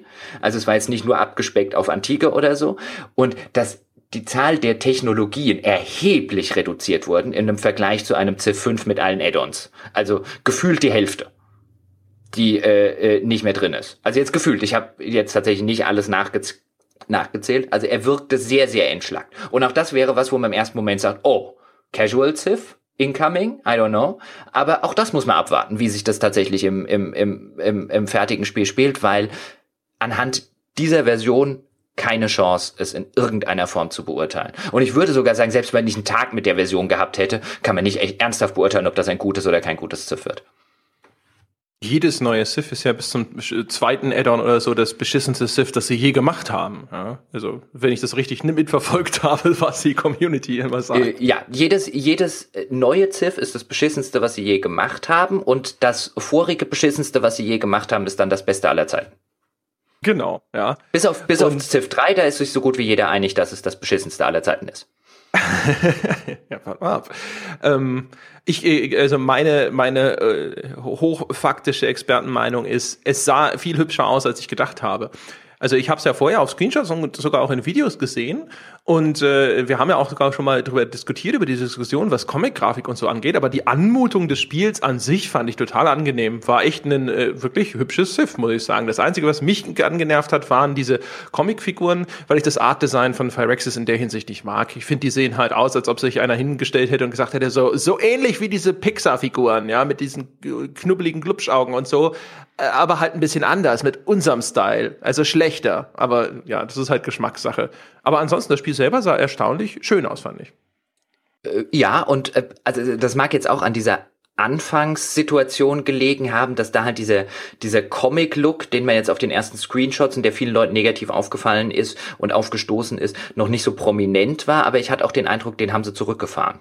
Also so wirkte es jetzt im ersten Schritt. Ich hatte den Eindruck, die ganzen Screenshots, die ich gesehen habe, sah extrem mehr nach Comic aus, als jetzt das Spiel tatsächlich aussieht. Genau, muss man halt warten. Vielleicht kommt es auch mehr raus, wenn dann die Städte halt groß ausgebaut sind oder sonst irgendwas. Das weiß man ja auch nicht. Aber so das Spiel, das wir da gesehen haben, war halt echt eigentlich, fand ich äh, schon recht, recht hübsch und auch so zurückgenommen und auch so diese verdeckte Karte, die so ein bisschen aussieht wie so ein alter Atlant oder sowas. Das war alles echt ganz, ganz cool umgesetzt, fand ich. Ja, und ansonsten, ich hatte da auch jetzt irgendwie, also ich bin jetzt eh nicht so der Mega-Civ-Experte, wie man vielleicht schon merkt, aber ähm, das äh, ist halt auch kein Spiel, das man auf einer Messe großartig wirklich beurteilen kann. Also selbst jetzt, wenn das äh, völlig frei die fertige Version da spielbar gewesen wäre, in den 30 Minuten, die du dann hast, äh, kannst du da ja überhaupt nicht großartig dir eine Meinung bilden für, für diese Art Titel. Nee, nee, natürlich nicht. Aber wie gesagt, auch an, anhand dieser Version auch nicht an einem, an einem Tag, glaube ich. Das ist, das ist einfach zu unrepräsentativ dafür, wie die Mehrzahl der Menschen Ziff spielt. Ich, ich verstehe auch offen gestanden nicht, warum man dann sowas nimmt, weil auch diese vielleicht unter dem Gedanken, okay, für jeden, der jetzt nicht total in Civ drinsteckt, wollen wir irgendwas machen, wo jede Runde was passiert, aber gerade derjenige ist dann davon komplett erschlagen. Also ich meine, mir war es zu viel. Und ich äh, kann dir wahrscheinlich den, den Tech-Tree von Civilization 5 im Schlaf auswendig sagen. Und ich fand, da prasselte zu viel ein. Also ich verstehe nicht, warum man, warum, warum das äh, genommen wird. Ich verstehe übrigens auch nicht, warum man, warum man äh, eine, ähm, eine Zivilisation zum Beispiel wie die Chinesen nimmt, die äh, als einzig spielbare, nicht weil sie die Chinesen sind, sondern weil sämtliche der Dinge, ähm, die sie einzigartig machen, im Laufe dieses ganzen Spiels überhaupt nicht zu tragen kommen. Also auch das ist keine Ahnung, wer da, wer da die Version ausgesucht hat. Oder also die, die Parameter, unter denen gespielt wird, die halte ich für, für so ein Anspielevent für, für absurd und für eine Anspielversion für geradezu absurd, um einen Eindruck von einem Civilization zu kriegen. Reden wir doch mal weiter über äh, Technik sozusagen. Ja, die äh, meistgestellte Frage im Vorfeld, ja, per E-Mail war nämlich, wie findest du denn jetzt eigentlich Star Citizen? Und die Star Citizen Demo genau genommen, die sie dann halt auch im Rahmen der Gamescom rausgestellt haben. Jochen Gebauer, du als alter Star Citizen Fan hast dir bestimmt alle 50, 56 Minuten dieser Präsentation mehrfach angesehen, nehme ich an. Äh, ja, mit Vorspulen. immerhin, immerhin. Ja, und äh, dann äh, beantworten wir doch mal diese Frage. Ich habe da auch im Forum schon mal was zu geschrieben, wie wir diese Tech-Demo denn nun fanden. Ich hatte im Forum schon so ein bisschen mal vor, vor, vorweggenommen, also äh, so meine drängendsten Fragen in puncto Star Citizen beantwortet die Demo halt nach wie vor nicht. Es waren halt zwei Spieler, äh, die da unterwegs waren gemeinsam und äh, quasi mal so eine Singleplayer, kann man ja nicht dazu sagen, aber so eine typische Mission durchexerziert haben. Und ähm, also was, was, was für mich so wichtige offene Fragen sind, sind halt gerade zum Beispiel, ne, wie ist so denn äh, überhaupt der Zustand der, der Serverarchitektur? Sind sie mal irgendwann so weit, dass sie hinterher vielleicht mal 32, 64 oder lieber noch 128 Spieler oder so äh, gleichzeitig stabil in diesem Spiel vernünftig darstellen können. Hab wenig Zweifel daran, dass sie, dass sie irgendwelche Missionen einbauen können. Ähm, aber das mal ausgeklammert, muss man ja sagen, das war doch echt technisch beeindruckend, was da zu sehen gewesen ist, muss ich sagen, oder? Was war dein Eindruck? Definitiv, also aus, aus, aus technischer Sicht kann man dir da nur unumwunden zustimmen. Also das war ähm, sowohl grafisch, also zum Beispiel die Planetenoberfläche, ähm, äh, wo, wo, wo sie im Laufe der ähm, der, der Demo mit dem Raumschiff hinfliegen, ähm, von der Raumstation auf so einem Planeten. Planetenoberfläche sieht, sieht gigantisch aus. Und auch die nahtlosen Übergänge, also die Demo startet ja dann in dem, in der Raumstation, dann läuft er durch die Raumstation, dann äh, äh geht's nahtlos in das Raumschiff über, vom Raumschiff nahtlos in den Weltall. Aus technischer Sicht alles, alles absolut fantastisch. Aus, aus spielerischer Sicht frage ich mich dann schon, ich meine, es ist eine Demo und Chris Roberts und Co., die machen das echt clever, ähm, wie viel sie showcasen, auf, auf technischer Eye Candy, Technik Candy äh, mäßig und wie wenig letztlich spielerisch drinsteckt. Womit ich jetzt nicht sagen will, im Spiel spielerisch drin sondern einfach nur in dieser Demo. Also die ersten, ich glaube, 25 Minuten verbringen sie dazu, zum Auftraggeber zu kommen.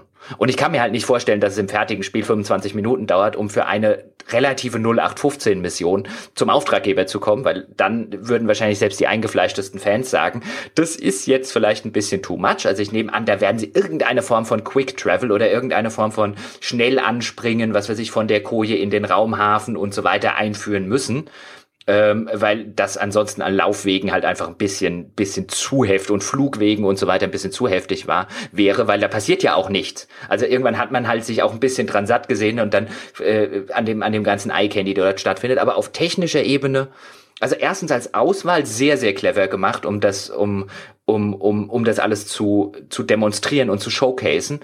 Ähm, auf einer technischen Ebene echt beeindruckend, das kann man, das kann man nicht anders sagen.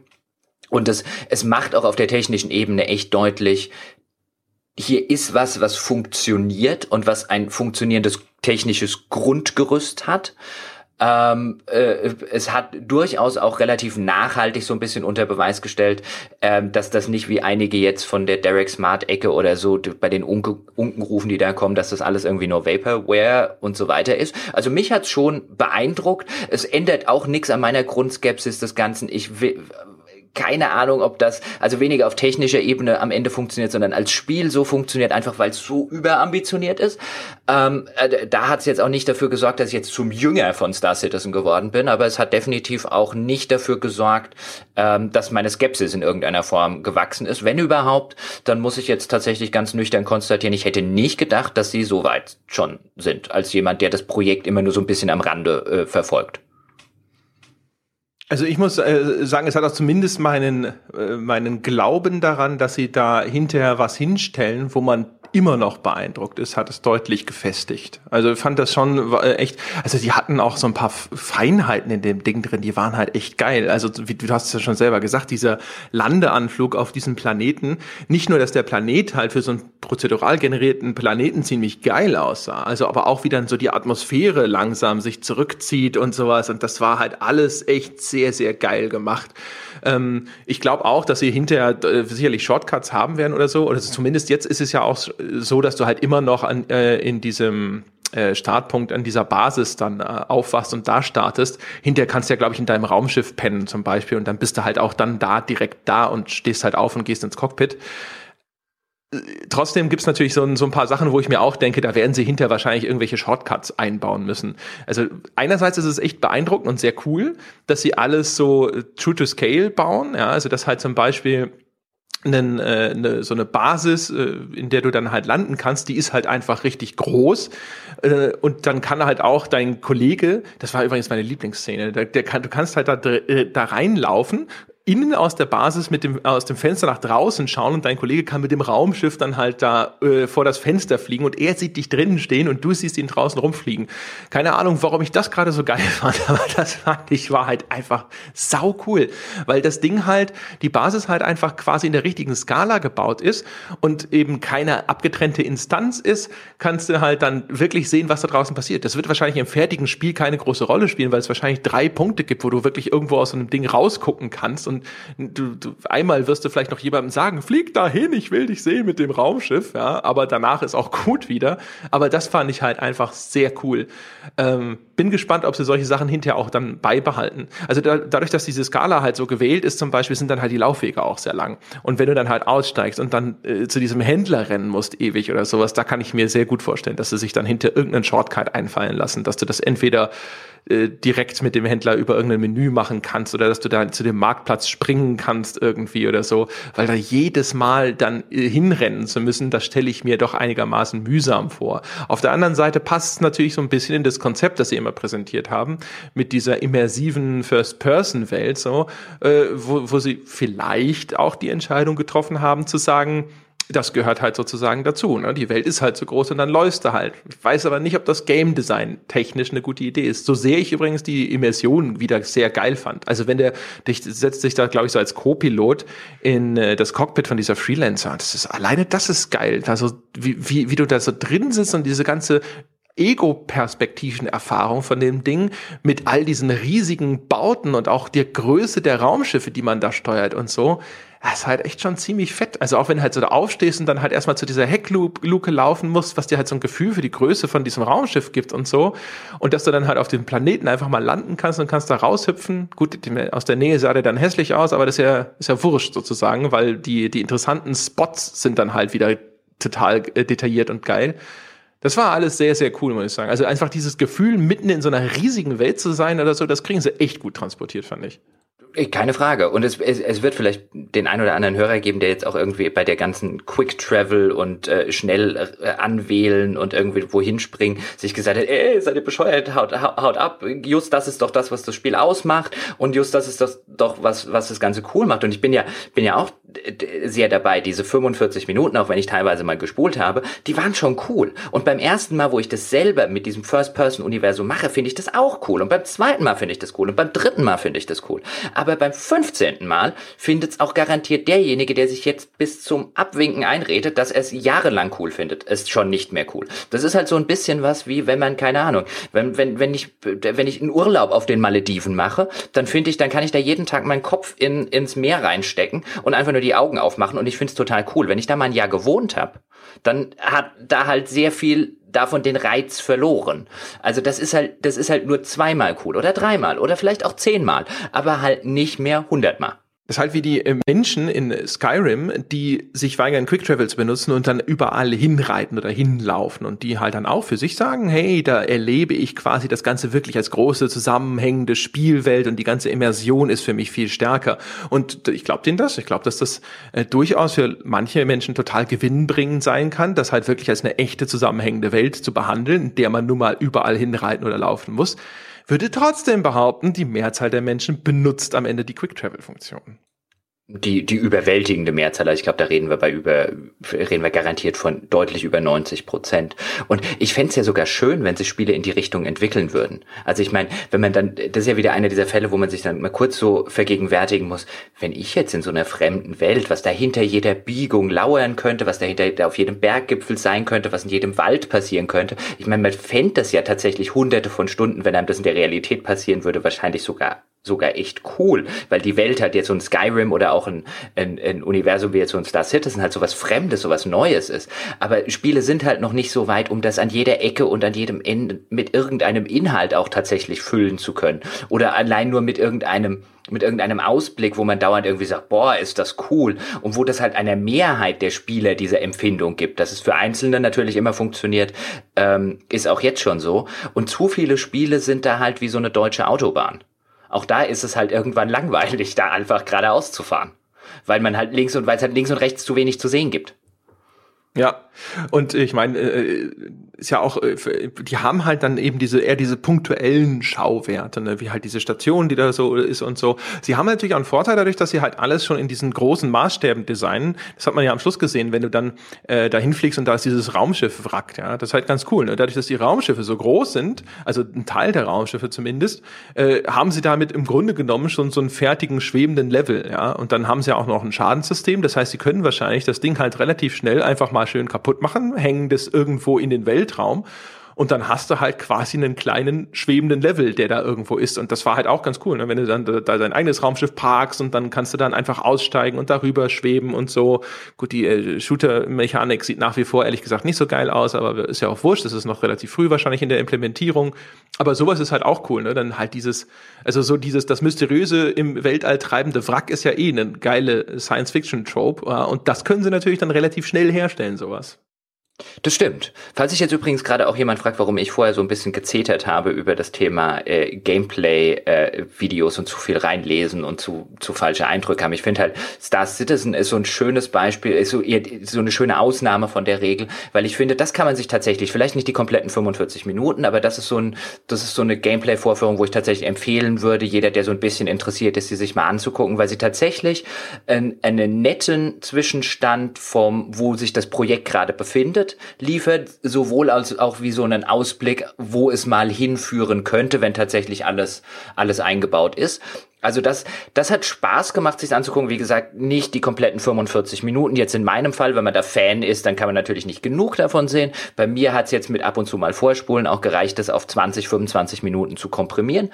Aber da bin ich ganz froh, dass ich es mir angeguckt habe. Bei den meisten anderen Gameplay-Sachen, die ich dann, wo ich dann immer mal so reingeguckt habe, hey, ist das auf dem Niveau, war ich relativ schnell wieder dabei, wo ich gesagt habe, jetzt so bei Mafia, nee, das spoilt mir einfach nur eine Mission. Ähm, das brauche ich dann nicht.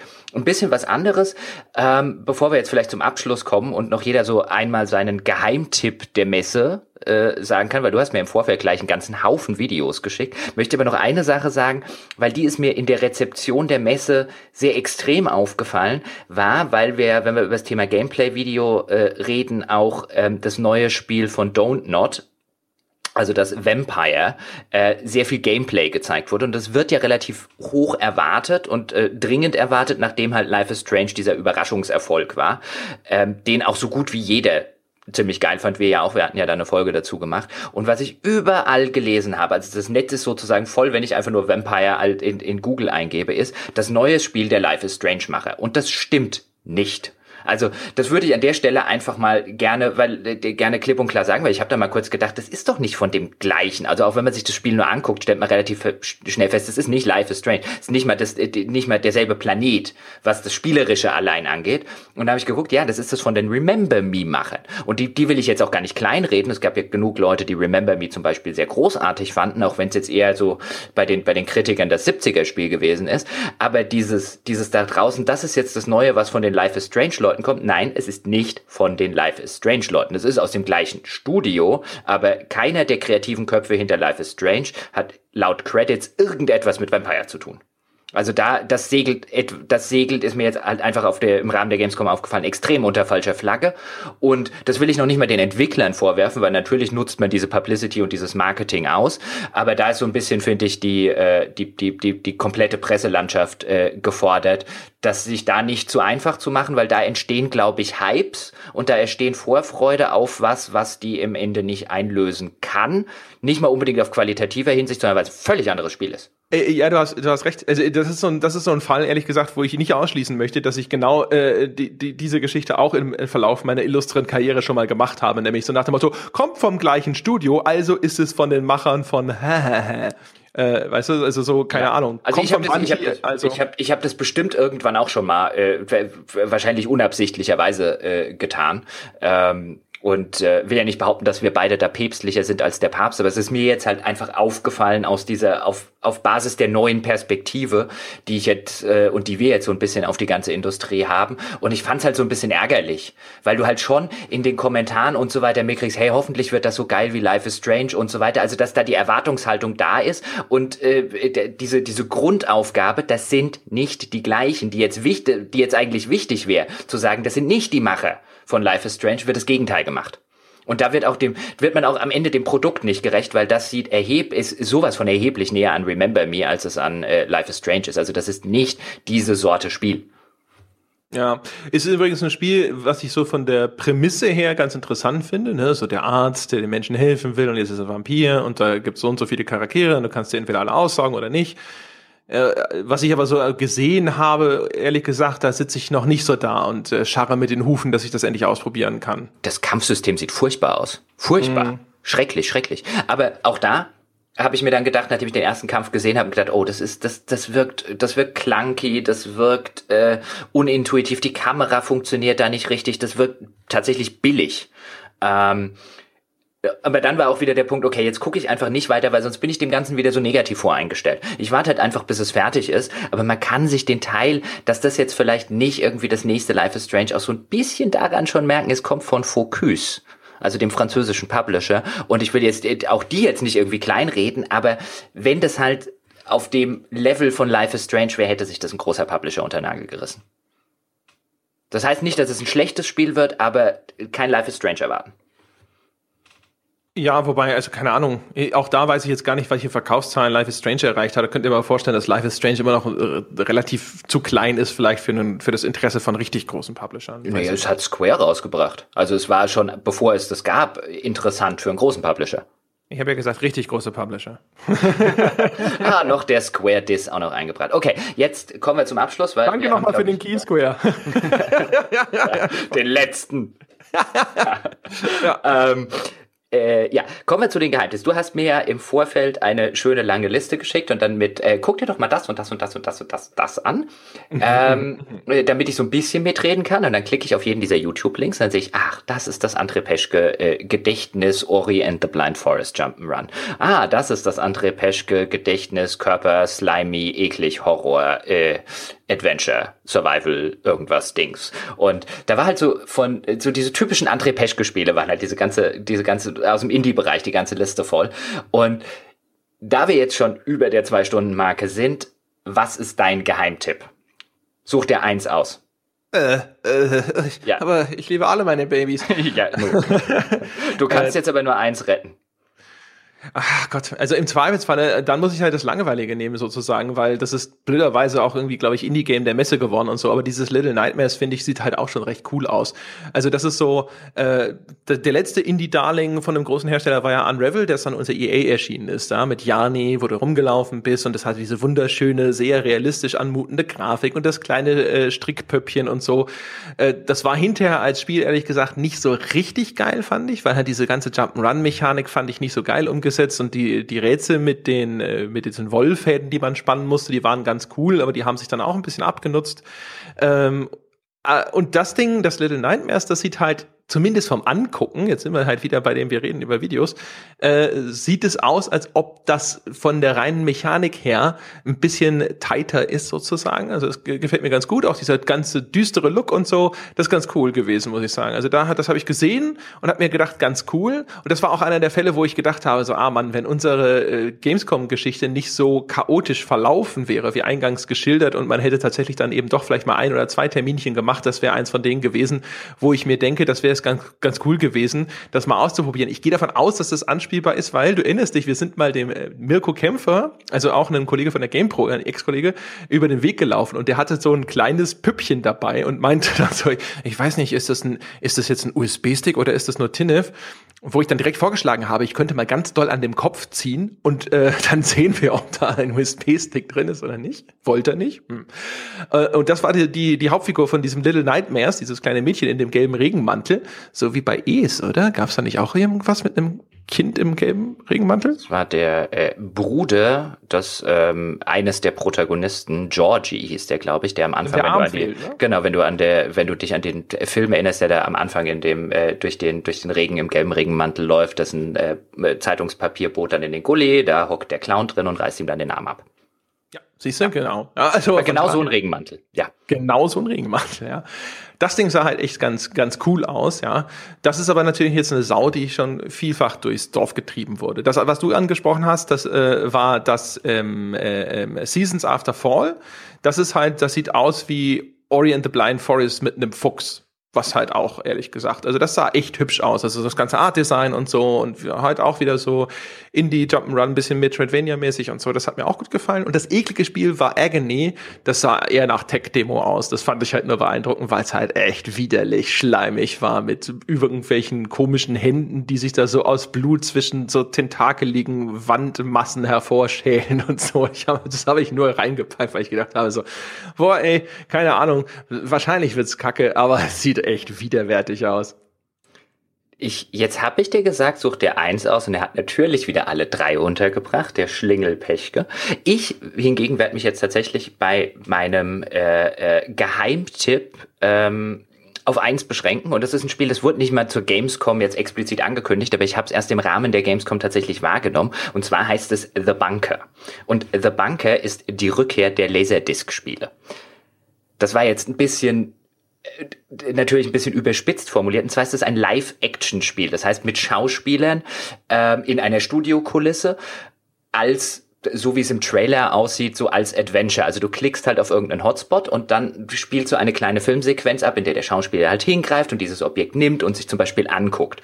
Und die Story ist so ein bisschen, dass es offensichtlich einen Atomangriff gegeben hat, äh, die Menschheit dann in Bunker geflüchtet ist, zumindest die Mutter des Protagonisten. Der Protagonist ist also im Bunker aufgewachsen und zur Welt gekommen, so habe ich es zumindest verstanden. So ein bisschen wie auch die Prämisse von Fallout 3, wer sich daran erinnert. Und er darf halt nicht aus diesem Bunker dann wieder raus, aber anscheinend anscheinend scheint da irgendwas im Hintergrund äh, äh, zu sein mit irgendeiner Seuche. Ich habe keine Ahnung, was es genau ist. Es wirkt so ein bisschen äh, Survival-Horror-mäßig oder zumindest in die Horror-Story-Ecke.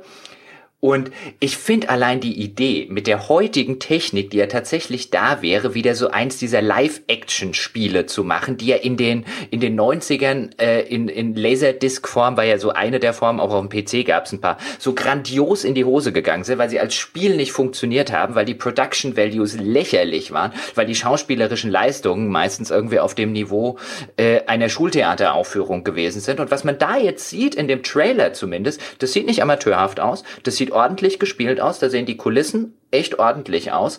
Ähm, die Hauptrolle spielt übrigens Adam Brown, heißt der gute Mann. Der hat auch in The Hobbit, also im Hobbit mitgespielt. Das wird natürlich rauf und runter dann äh, äh, promoted, diese Sache, auch wenn, wenn da jetzt kein großes Studio dahinter steckt. Er hat einen Zwerg gespielt, nämlich Ori, glaube ich. Ich habe keine Ahnung, ob das irgendwie ein wichtiger Zwerg war. Er scheint mir allerdings keine Ahnung. Also so sehr stecke ich bei äh, äh Tolkien nicht in den, in den einzelnen zwölf Zwergen drin die da eine Rolle spielen. Also da haben sie zumindest aber jemanden gewonnen, der jetzt auch nicht irgendwie auf einem Amateurniveau schauspielert. Und da kann ich nur empfehlen, guckt euch mal den Trailer an. Das könnte der größte Scheiß am Ende werden, aber das war mal wieder sowas, wo ich denke, oh, das will ich spielen. Das sieht interessant aus. Äh, okay, also wenn ich an Laserdisc spiele, denke, denke ich an so Dragon's Lair mit seinen Quicktime-Events, aber das ist es nicht, oder? Nein, es ist, also wie gesagt, es ist Live-Action, also mit Schauspielern und so weiter. Offensichtlich gibt es auch, wenn du dir den Trailer anguckst, Quicktime-Events da drin. Aber es gibt halt anscheinend auch äh, so Adventure-Passagen, wie man sie jetzt vielleicht aus The Walking Dead kennt, halt nur mit einem Schauspieler, der dann darauf reagiert, auf das, was du machst, und halt nicht mit einem gerenderten, gezeichneten oder was weiß ich, virtuellen Charakter. Okay, also die, die Rückkehr der Multimedia-Spiele, da gab's ja jetzt vor kurzem ja. mit dem Her Story auch schon so ein äh, bisschen Throwback-mäßig was, was auch äh, recht cool war. Aber äh, guck dir da den Trailer an, wirklich. Also das geht noch echt in so ein bisschen eine andere Richtung. Da denkt man natürlich auch teilweise, oh, jetzt wird hier so ein Menü eingeblendet, was irgendwie so ein bisschen fehl am Platze aussieht, weil oder nicht ein Menü, aber so eine Interface-Sache wie zum Beispiel so ein Mauszeiger und so mitten halt auf so einen Spielfilm drauf. Also es sieht immer noch ein bisschen fake aus, aber ich könnte mir vorstellen, dass es irgendwie cool wäre. Also jetzt wäre die Technik weit genug, um mal auszuprobieren, ob sowas nicht tatsächlich auch gut funktionieren kann. Ich glaube am Ende, was weiß ich, ich bin ja ganz skeptisch. Ich glaube am Ende äh, sitzt man dann davor und denkt sich, nein, auch mit einer modernen Technik funktioniert ein Spiel nicht so. Aber ich bin echt gespannt drauf. Soll im Oktober, glaube ich, kommen. Da bis dahin muss ich meine Enttäuschung überwinden, dass ein Spiel, das The Bunker heißt, nicht Hitler irgendwo drin hat. Aber na gut. Äh, wer weiß? Vielleicht spielt es im Führerbunker, man weiß es nicht. Ja, vielleicht ist er die Seuche. Ja. Vielleicht findet man dann irgendwann raus, dass Walter Mörs die äh, äh, Story geschrieben hat und so weiter. Das ist dann der große Plot-Twist am Ende. das wäre natürlich super. Who knows? Who knows? Wer weiß. Ja. Ja, und ansonsten, keine Ahnung, ich glaube, wir sind einigermaßen durch. Keine Ahnung. Glaubst du, äh, Gamescom News war ja hier, großes Diablo-Announcement. Wir sind uns einig, dass das nicht Diablo 4 wird, richtig? Äh, ja, also ich bin, also ich glaube, wir sind uns beide davon da, darüber einig, dass es äh, ein Add-on wird. Und äh, ich weiß nicht, ob wir uns darüber uneinig sind, aber ich würde sogar noch behaupten, ich halte, also wenn du mir die Pistole auf die Brust setzt zwischen Diablo 4 oder ein Diablo Add-on, würde ich sagen Diablo Add-on. Ähm, ich halte es aber auch für nicht ausgeschlossen, dass es nicht mal ein Add-on ist. Dieses soll auf der BlizzCon groß irgendwas revealed werden. Also würde mich auch nicht total wundern, wenn am Ende nur rauskommt, nur in Anführungszeichen, je nachdem, wie man es sehen will, aber wenn am Ende nur rauskommt, ähm, es ist nur ein besonders großer Patch. Es ist, uh, Ladies and Gentlemen, das neue Auktionshaus. Jetzt so. mit Echtgeld. So. Reloaded. Ja. ja. Oder alle jubeln trotzdem. ja, natürlich. Das wär, wir hatten ja, ähm, äh, das hatten wir ja schon mal in der ersten äh, verschollenen Folge äh, von vorgestern gesagt. Ähm, äh, es könnte ja auch sein, Diablo 3 wird free to play. Und ähm, da hast du ja gesagt, ja, aber das können die, könnten die ja, also nicht, dass ich das jetzt ernsthaft in Erwägung ziehen würde, auch wenn ich glaube, dass Blizzard damit einen Haufen Geld verdienen könnte und dass das zumindest eine Überlegung intern ist, das Ding Free-to-Play zu machen. Ähm, aber ich äh, glaube auch nicht, dass sie das auf der BlizzCon vorstellen würden, weil du hast dann ja gesagt, das können die nicht auf einer, so einer BlizzCon machen. Da würden sie ja aus dem Saal geboot werden, wo ich denke, meine, ja, aber erst jubeln die Leute fünf Sekunden. Und dann gucken sie sich an, wait, what? ja, das wäre mal echt super geil. Ja. Yeah, wait. genau. Ja, ja, und ansonsten natürlich traurig, äh, kein, kein Mass Effect Andromeda, genau schon wie auf der E3 nicht. Ne? Da haben wir auch schon bei der äh, verschollenen Folge festgestellt, so okay, die Gamescom, äh, das ist jetzt keine Neuigkeit, aber ist halt endgültig äh, sozusagen eine, das kommt dieses Jahr Messe. Und was 2017 angeht und sowas, sind sie alle sehr, sehr zurückhaltend könnte ein bisschen drüber äh, spekulieren, ob das tatsächlich eine vornehme Zurückhaltung ist, weil Electronic Arts halt sagt so, hey, jetzt wollen wir erstmal die Titel für dieses Weihnachtsgeschäft vermarkten. Wir haben mit Titanfall einen anderen Science-Fiction-Titel, äh, dem so einen äh, Mass Effect Andromeda dann auch noch die Show stiehlt, obwohl der es eh schon schwer hat, mit Battlefield One zu konkurrieren aus eigenem Hause. Könnte natürlich aber auch so ein bisschen darüber nachdenken, so, hm, also im Januar kommt es dann wahrscheinlich nicht raus, sonst hätten sie es wohl echt gezeigt. Q1 also vielleicht im März, aber wer weiß, ob da nicht noch eine Verschiebung ansteht bei Mass Effect. Hm? Also, also im Januar sowieso nicht. Im, keiner, keiner veröffentlicht im Januar ein AAA-Spiel. Da bist du ja wahnsinnig.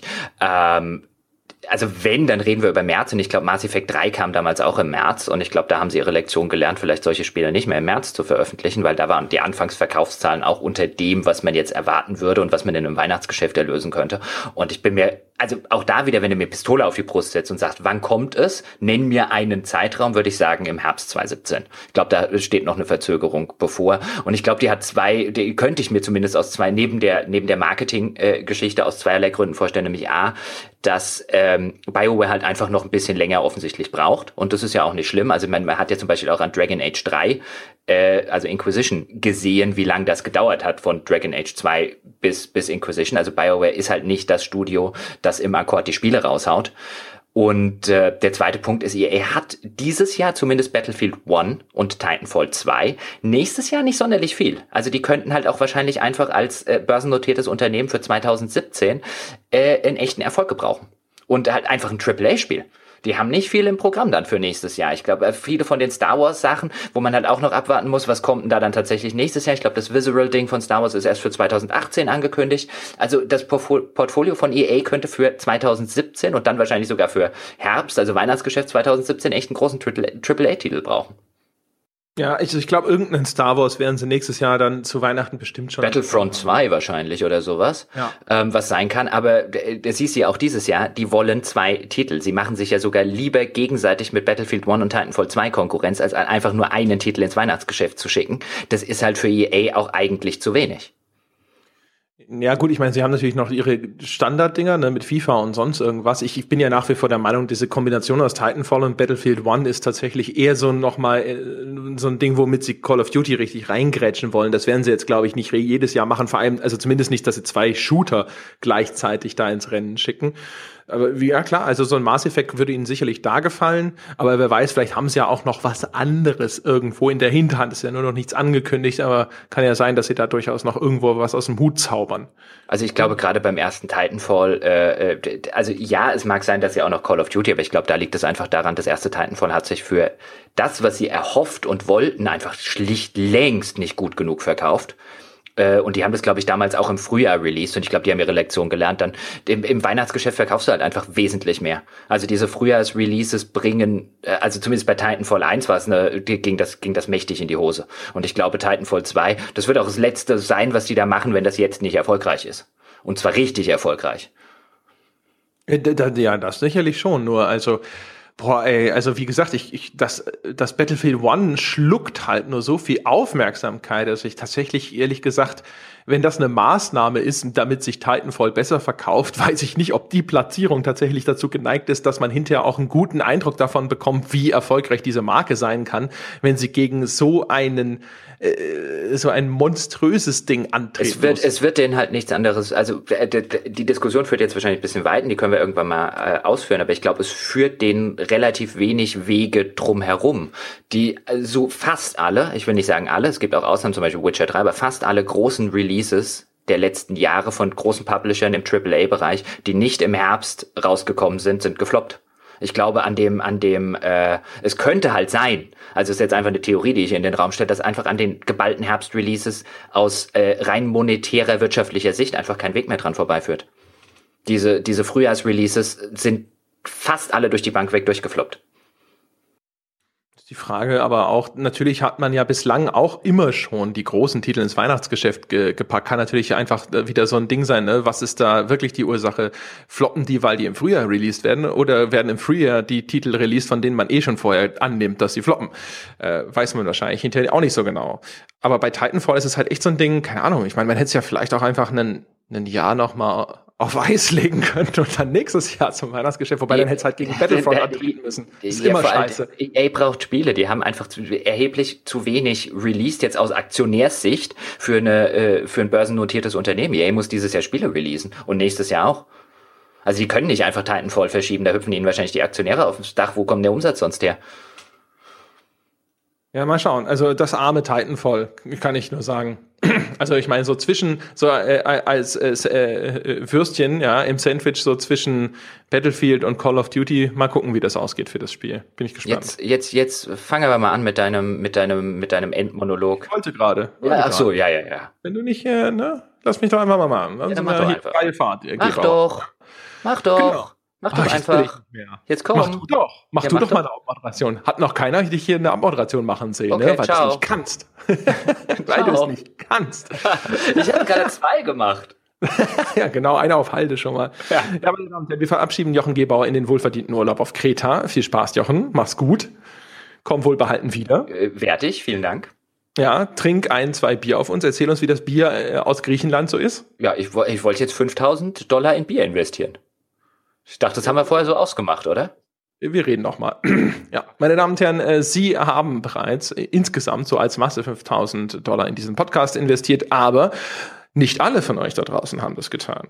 Warum eigentlich nicht, fragt euch jetzt gerade. Wieso gehöre ich nicht auch zu den coolen Menschen, die so viel Geld in diesen Podcast investieren? Und ihr müsst gar nicht sofort 5000 Dollar auf einmal als Einzelperson in den Podcast investieren. Äh, ab 5 Dollar könnt ihr als Patreon-Bäcker schon alle unsere fantastischen Bonusinhalte konsumieren. Das heißt aktuell zum Beispiel 10 Jahre klüger mit mir und Christian Schmidt. Es gibt das auf ein Altbier von mir und Jochen. Es gibt äh, unsere Wertschätzung, unsere Testrubrik sozusagen. Und Herr Gebauer hat auch schon noch ein neues Format in der Hinterhand, das wir in den kommenden Wochen erleben werden. Vielleicht sogar schon früher, als wir denken. Ja, wer gesagt, nee, aber Geld ist nicht so mein Ding, zumindest nicht an euch ausgeben, der hat noch immer die Option, es gibt auf iTunes die Möglichkeit, uns zu bewerten mit fünf Sternen. Äh, iTunes lässt offiziell nichts anderes zu als fünf Sterne Bewertungen bei uns. Ich weiß nicht, warum sie sich dafür entschieden haben, aber sie haben recht und da wollen wir ihnen ja auch nicht widersprechen. Also wer es noch nicht getan hat, bitte gehen Sie los und geben Sie uns diese fünf Sterne Bewertung auf iTunes, damit wir in den iTunes Charts sichtbar bleiben. Ansonsten wie immer die Empfehlung unter forum.games podcast.de findet ihr das weltbeste Spieleforum, wo ihr euch intellektuell über Spiele austauschen könnt mit respektvollen, wundervollen Community-Mitgliedern. Und wir haben eine Facebook-Seite unter facebook.com slash auf ein Bier. Und es wäre super nett, wenn ihr dort äh, unsere Folgen oder sonstigen Ergüsse teilen würdet. Vielen Dank fürs Zuhören, meine Damen und Herren. Wir hören uns nächste Woche wieder. Bis dahin.